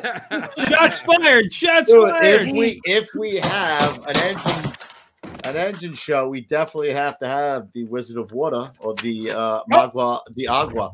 We have What's the other one? The, the bro of the the what? bro of Bro of H2O. I love that one. That's Write it that- down. You know what? I got it written down right here. Kudos, kudos, because I Yeah, love the bro of you. H2O. the bro. All right, Pete, what do you You know, got? it's funny Rookie. when I when, real quick when I saw when I did this when you posted that picture, my phone blew up. And my wife goes, "Who's that?" I go, "It's the sound of someone breaking my balls." Right. I'm sure your phone's going to blow up now, too. Guys, great. Thank you so much. I appreciate it. Oh, Listen, thank hang you. with us. Hang with us through the end here, and then we'll take you backstage when we're done. 10 4. What are you going right. Who's got shout outs? I got nothing. Oh, I got one, right, Pete? I got Want to one. give one shout out? Absolutely. Yeah, yeah, yeah, go- Ted, This- if you you know what? I'm involved in this group, Fire Replicas. If you like the Fire Replicas, the New York City stuff uh, on Facebook, there's a Fire Replica. Uh, guys are great. They do raffles once a week uh, for Fire Replicas. You go to Fire Replicas on the Facebook uh, Nice. um, Pages. buy and sell. It's great. It's a real great group and uh, real cheap. You can get actually real good uh, New York City fire truck models. Um, Oh. at- yeah, it's real. It's a great group. I'm gonna go on that fire. Let me write that down. Fire replicas, yeah. I'm a buff. Right. Hey, just Fire just tell them I told you because I get five dollars for it. No, Oh, all right. oh, shalom. Shalom. Nice. It's all about All All right. right, that's it. I'm good, bro. So okay, Ah, excellent. So what do we got here? Uh, tell them what this is all about. The seven one eight all access. Oh, listen, I was trying to get an, uh, my leases up, so it is a pain in the ass right now. They got you over barrel, bro. They're charging twenty thousand dollars over sticker price. I found this girl. She's great. She will search do all the legwork for you if you look at a lease or buy a car, brothers. If you're in the New York tri-state area, uh, look, uh, get this address here or this number. Jen, she's great. She does all the work. She does the insurance work, the registration, everything. She'll find you the best deal. So I always like to try to pass on stuff to the brothers because the it's really it's a scam right now what they got going on, bro. What they're charging for cars. So Certainly is. that's all I got. And uh, we're off on Monday because it is St. Valentine's Day. Give your girl a kiss. And we're back on Thursday with uh, Chief Vinny Dunn. Uh, I was talking to Ruffy and I was talking talking to Chief Dunn. His his career is so all encompassing and so big. I think we're gonna break it up into two episodes. So we'll have him on for one episode and we'll see what he wants to talk about for the first one, and then we'll have him on for a second show because he's just he sent me so much information. You know, uh, I want to get to most He- of it. he's And- the man. no, Timothy J. Klett, you're the man. Yes. No, I'm not. Not even close. He's the man. I saw him speak 25 years ago, 30 years ago. I saw him speak. Is that He's the incredible? man. Yep. All Yeah, right. we that's it. So on. that's Thursday. Come see us this uh, Friday, Saturday, and Sunday. We will be at the Nassau Coliseum. If you want to come hang, we'll be there. Maybe having a cocktail. Don't come empty-handed. Yeah, bring some with you. you know, Yeah. Ray, bring, bring your hot old lady. You know what I mean? Yeah, bring your Whatever. hot old lady. That's the Yeah. better. Yep. Forget the booze. You got Come booze. see Mike Milner. Huh? He'll bring some lox and bagels, and maybe Oi. he'll bring uh, some, uh, you know, so gefilte fish. I don't know what he's going to bring. Something. Oi. Hey, What? Fun. Nice. All right, All right. that's all I got, Pete. All right, boys uh, and girls. Uh, okay, so if you want to listen to this podcast, head over to the audio only version on iTunes Podcast, Spotify, uh, or wherever fine audio podcasts are found. We can we're on all the players, so just search us out. Also, guys, youtube.com forward slash getting salty experience is where we are right now. Hit that like, subscribe, and share button. We don't grow, we don't get to put out more info without you guys uh, doing that. Instagram, guys, we're at Salty Dog Inc. Lots of photos. It's awesome. GettingSaltyApparel.com. That's where we have all the other great stuff. Your t-shirts, your your apparel, your accessories. Uh, super chat. Thank you for everyone who hit us up there. Uh, we really, really appreciate that. You guys, it's been a wonderful run with that. Uh, Facebook, guys, Getting Salty fans page now over 32,000 members strong. Uh, the other 10,000 members that are on uh, the Facebook page, why don't you hit the like, subscribe, and share button do me a favor for Christ's sake? How You're on about the that, fan you page. mofos? Come Now, on. Why are you talking about it, Pete? I know a lot of guys listen to the audio. Do us a big favor. Go over to the YouTube and just hit subscribe for us, bro. Yeah, If you free. already listened to us, help us out. It's free. It's free. Give me a break. Yeah. Thank you. Free, Thank free, you. free, free. Thank free, you. Free, free, free. Also, guys, getting salty experience at gmail.com if you guys have questions for the show, for our Q and A's, and for our uh, cup of Joe and Fuego and cockluffs and cocktails.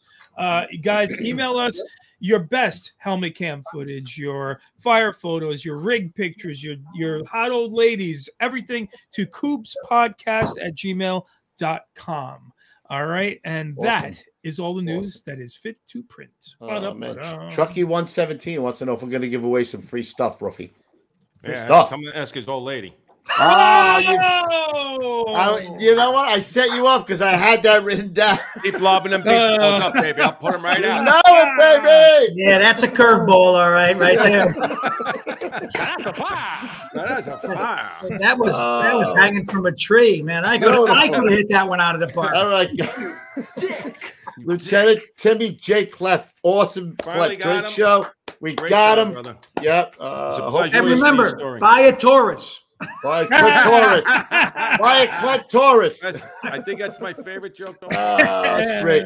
Hitting All them right, out the guys. park True, it's not a joke. It's true. Nice work, LT. Hitting them out Yeah. the park. Yeah, Very great good. job. All right, guys. Thanks, We'll either guys. see you at the show or we'll see you a week from tonight with Vinny Dunn. Stay low and go, guys. All right, everybody. We'll see you at the big one. Cheers, everybody.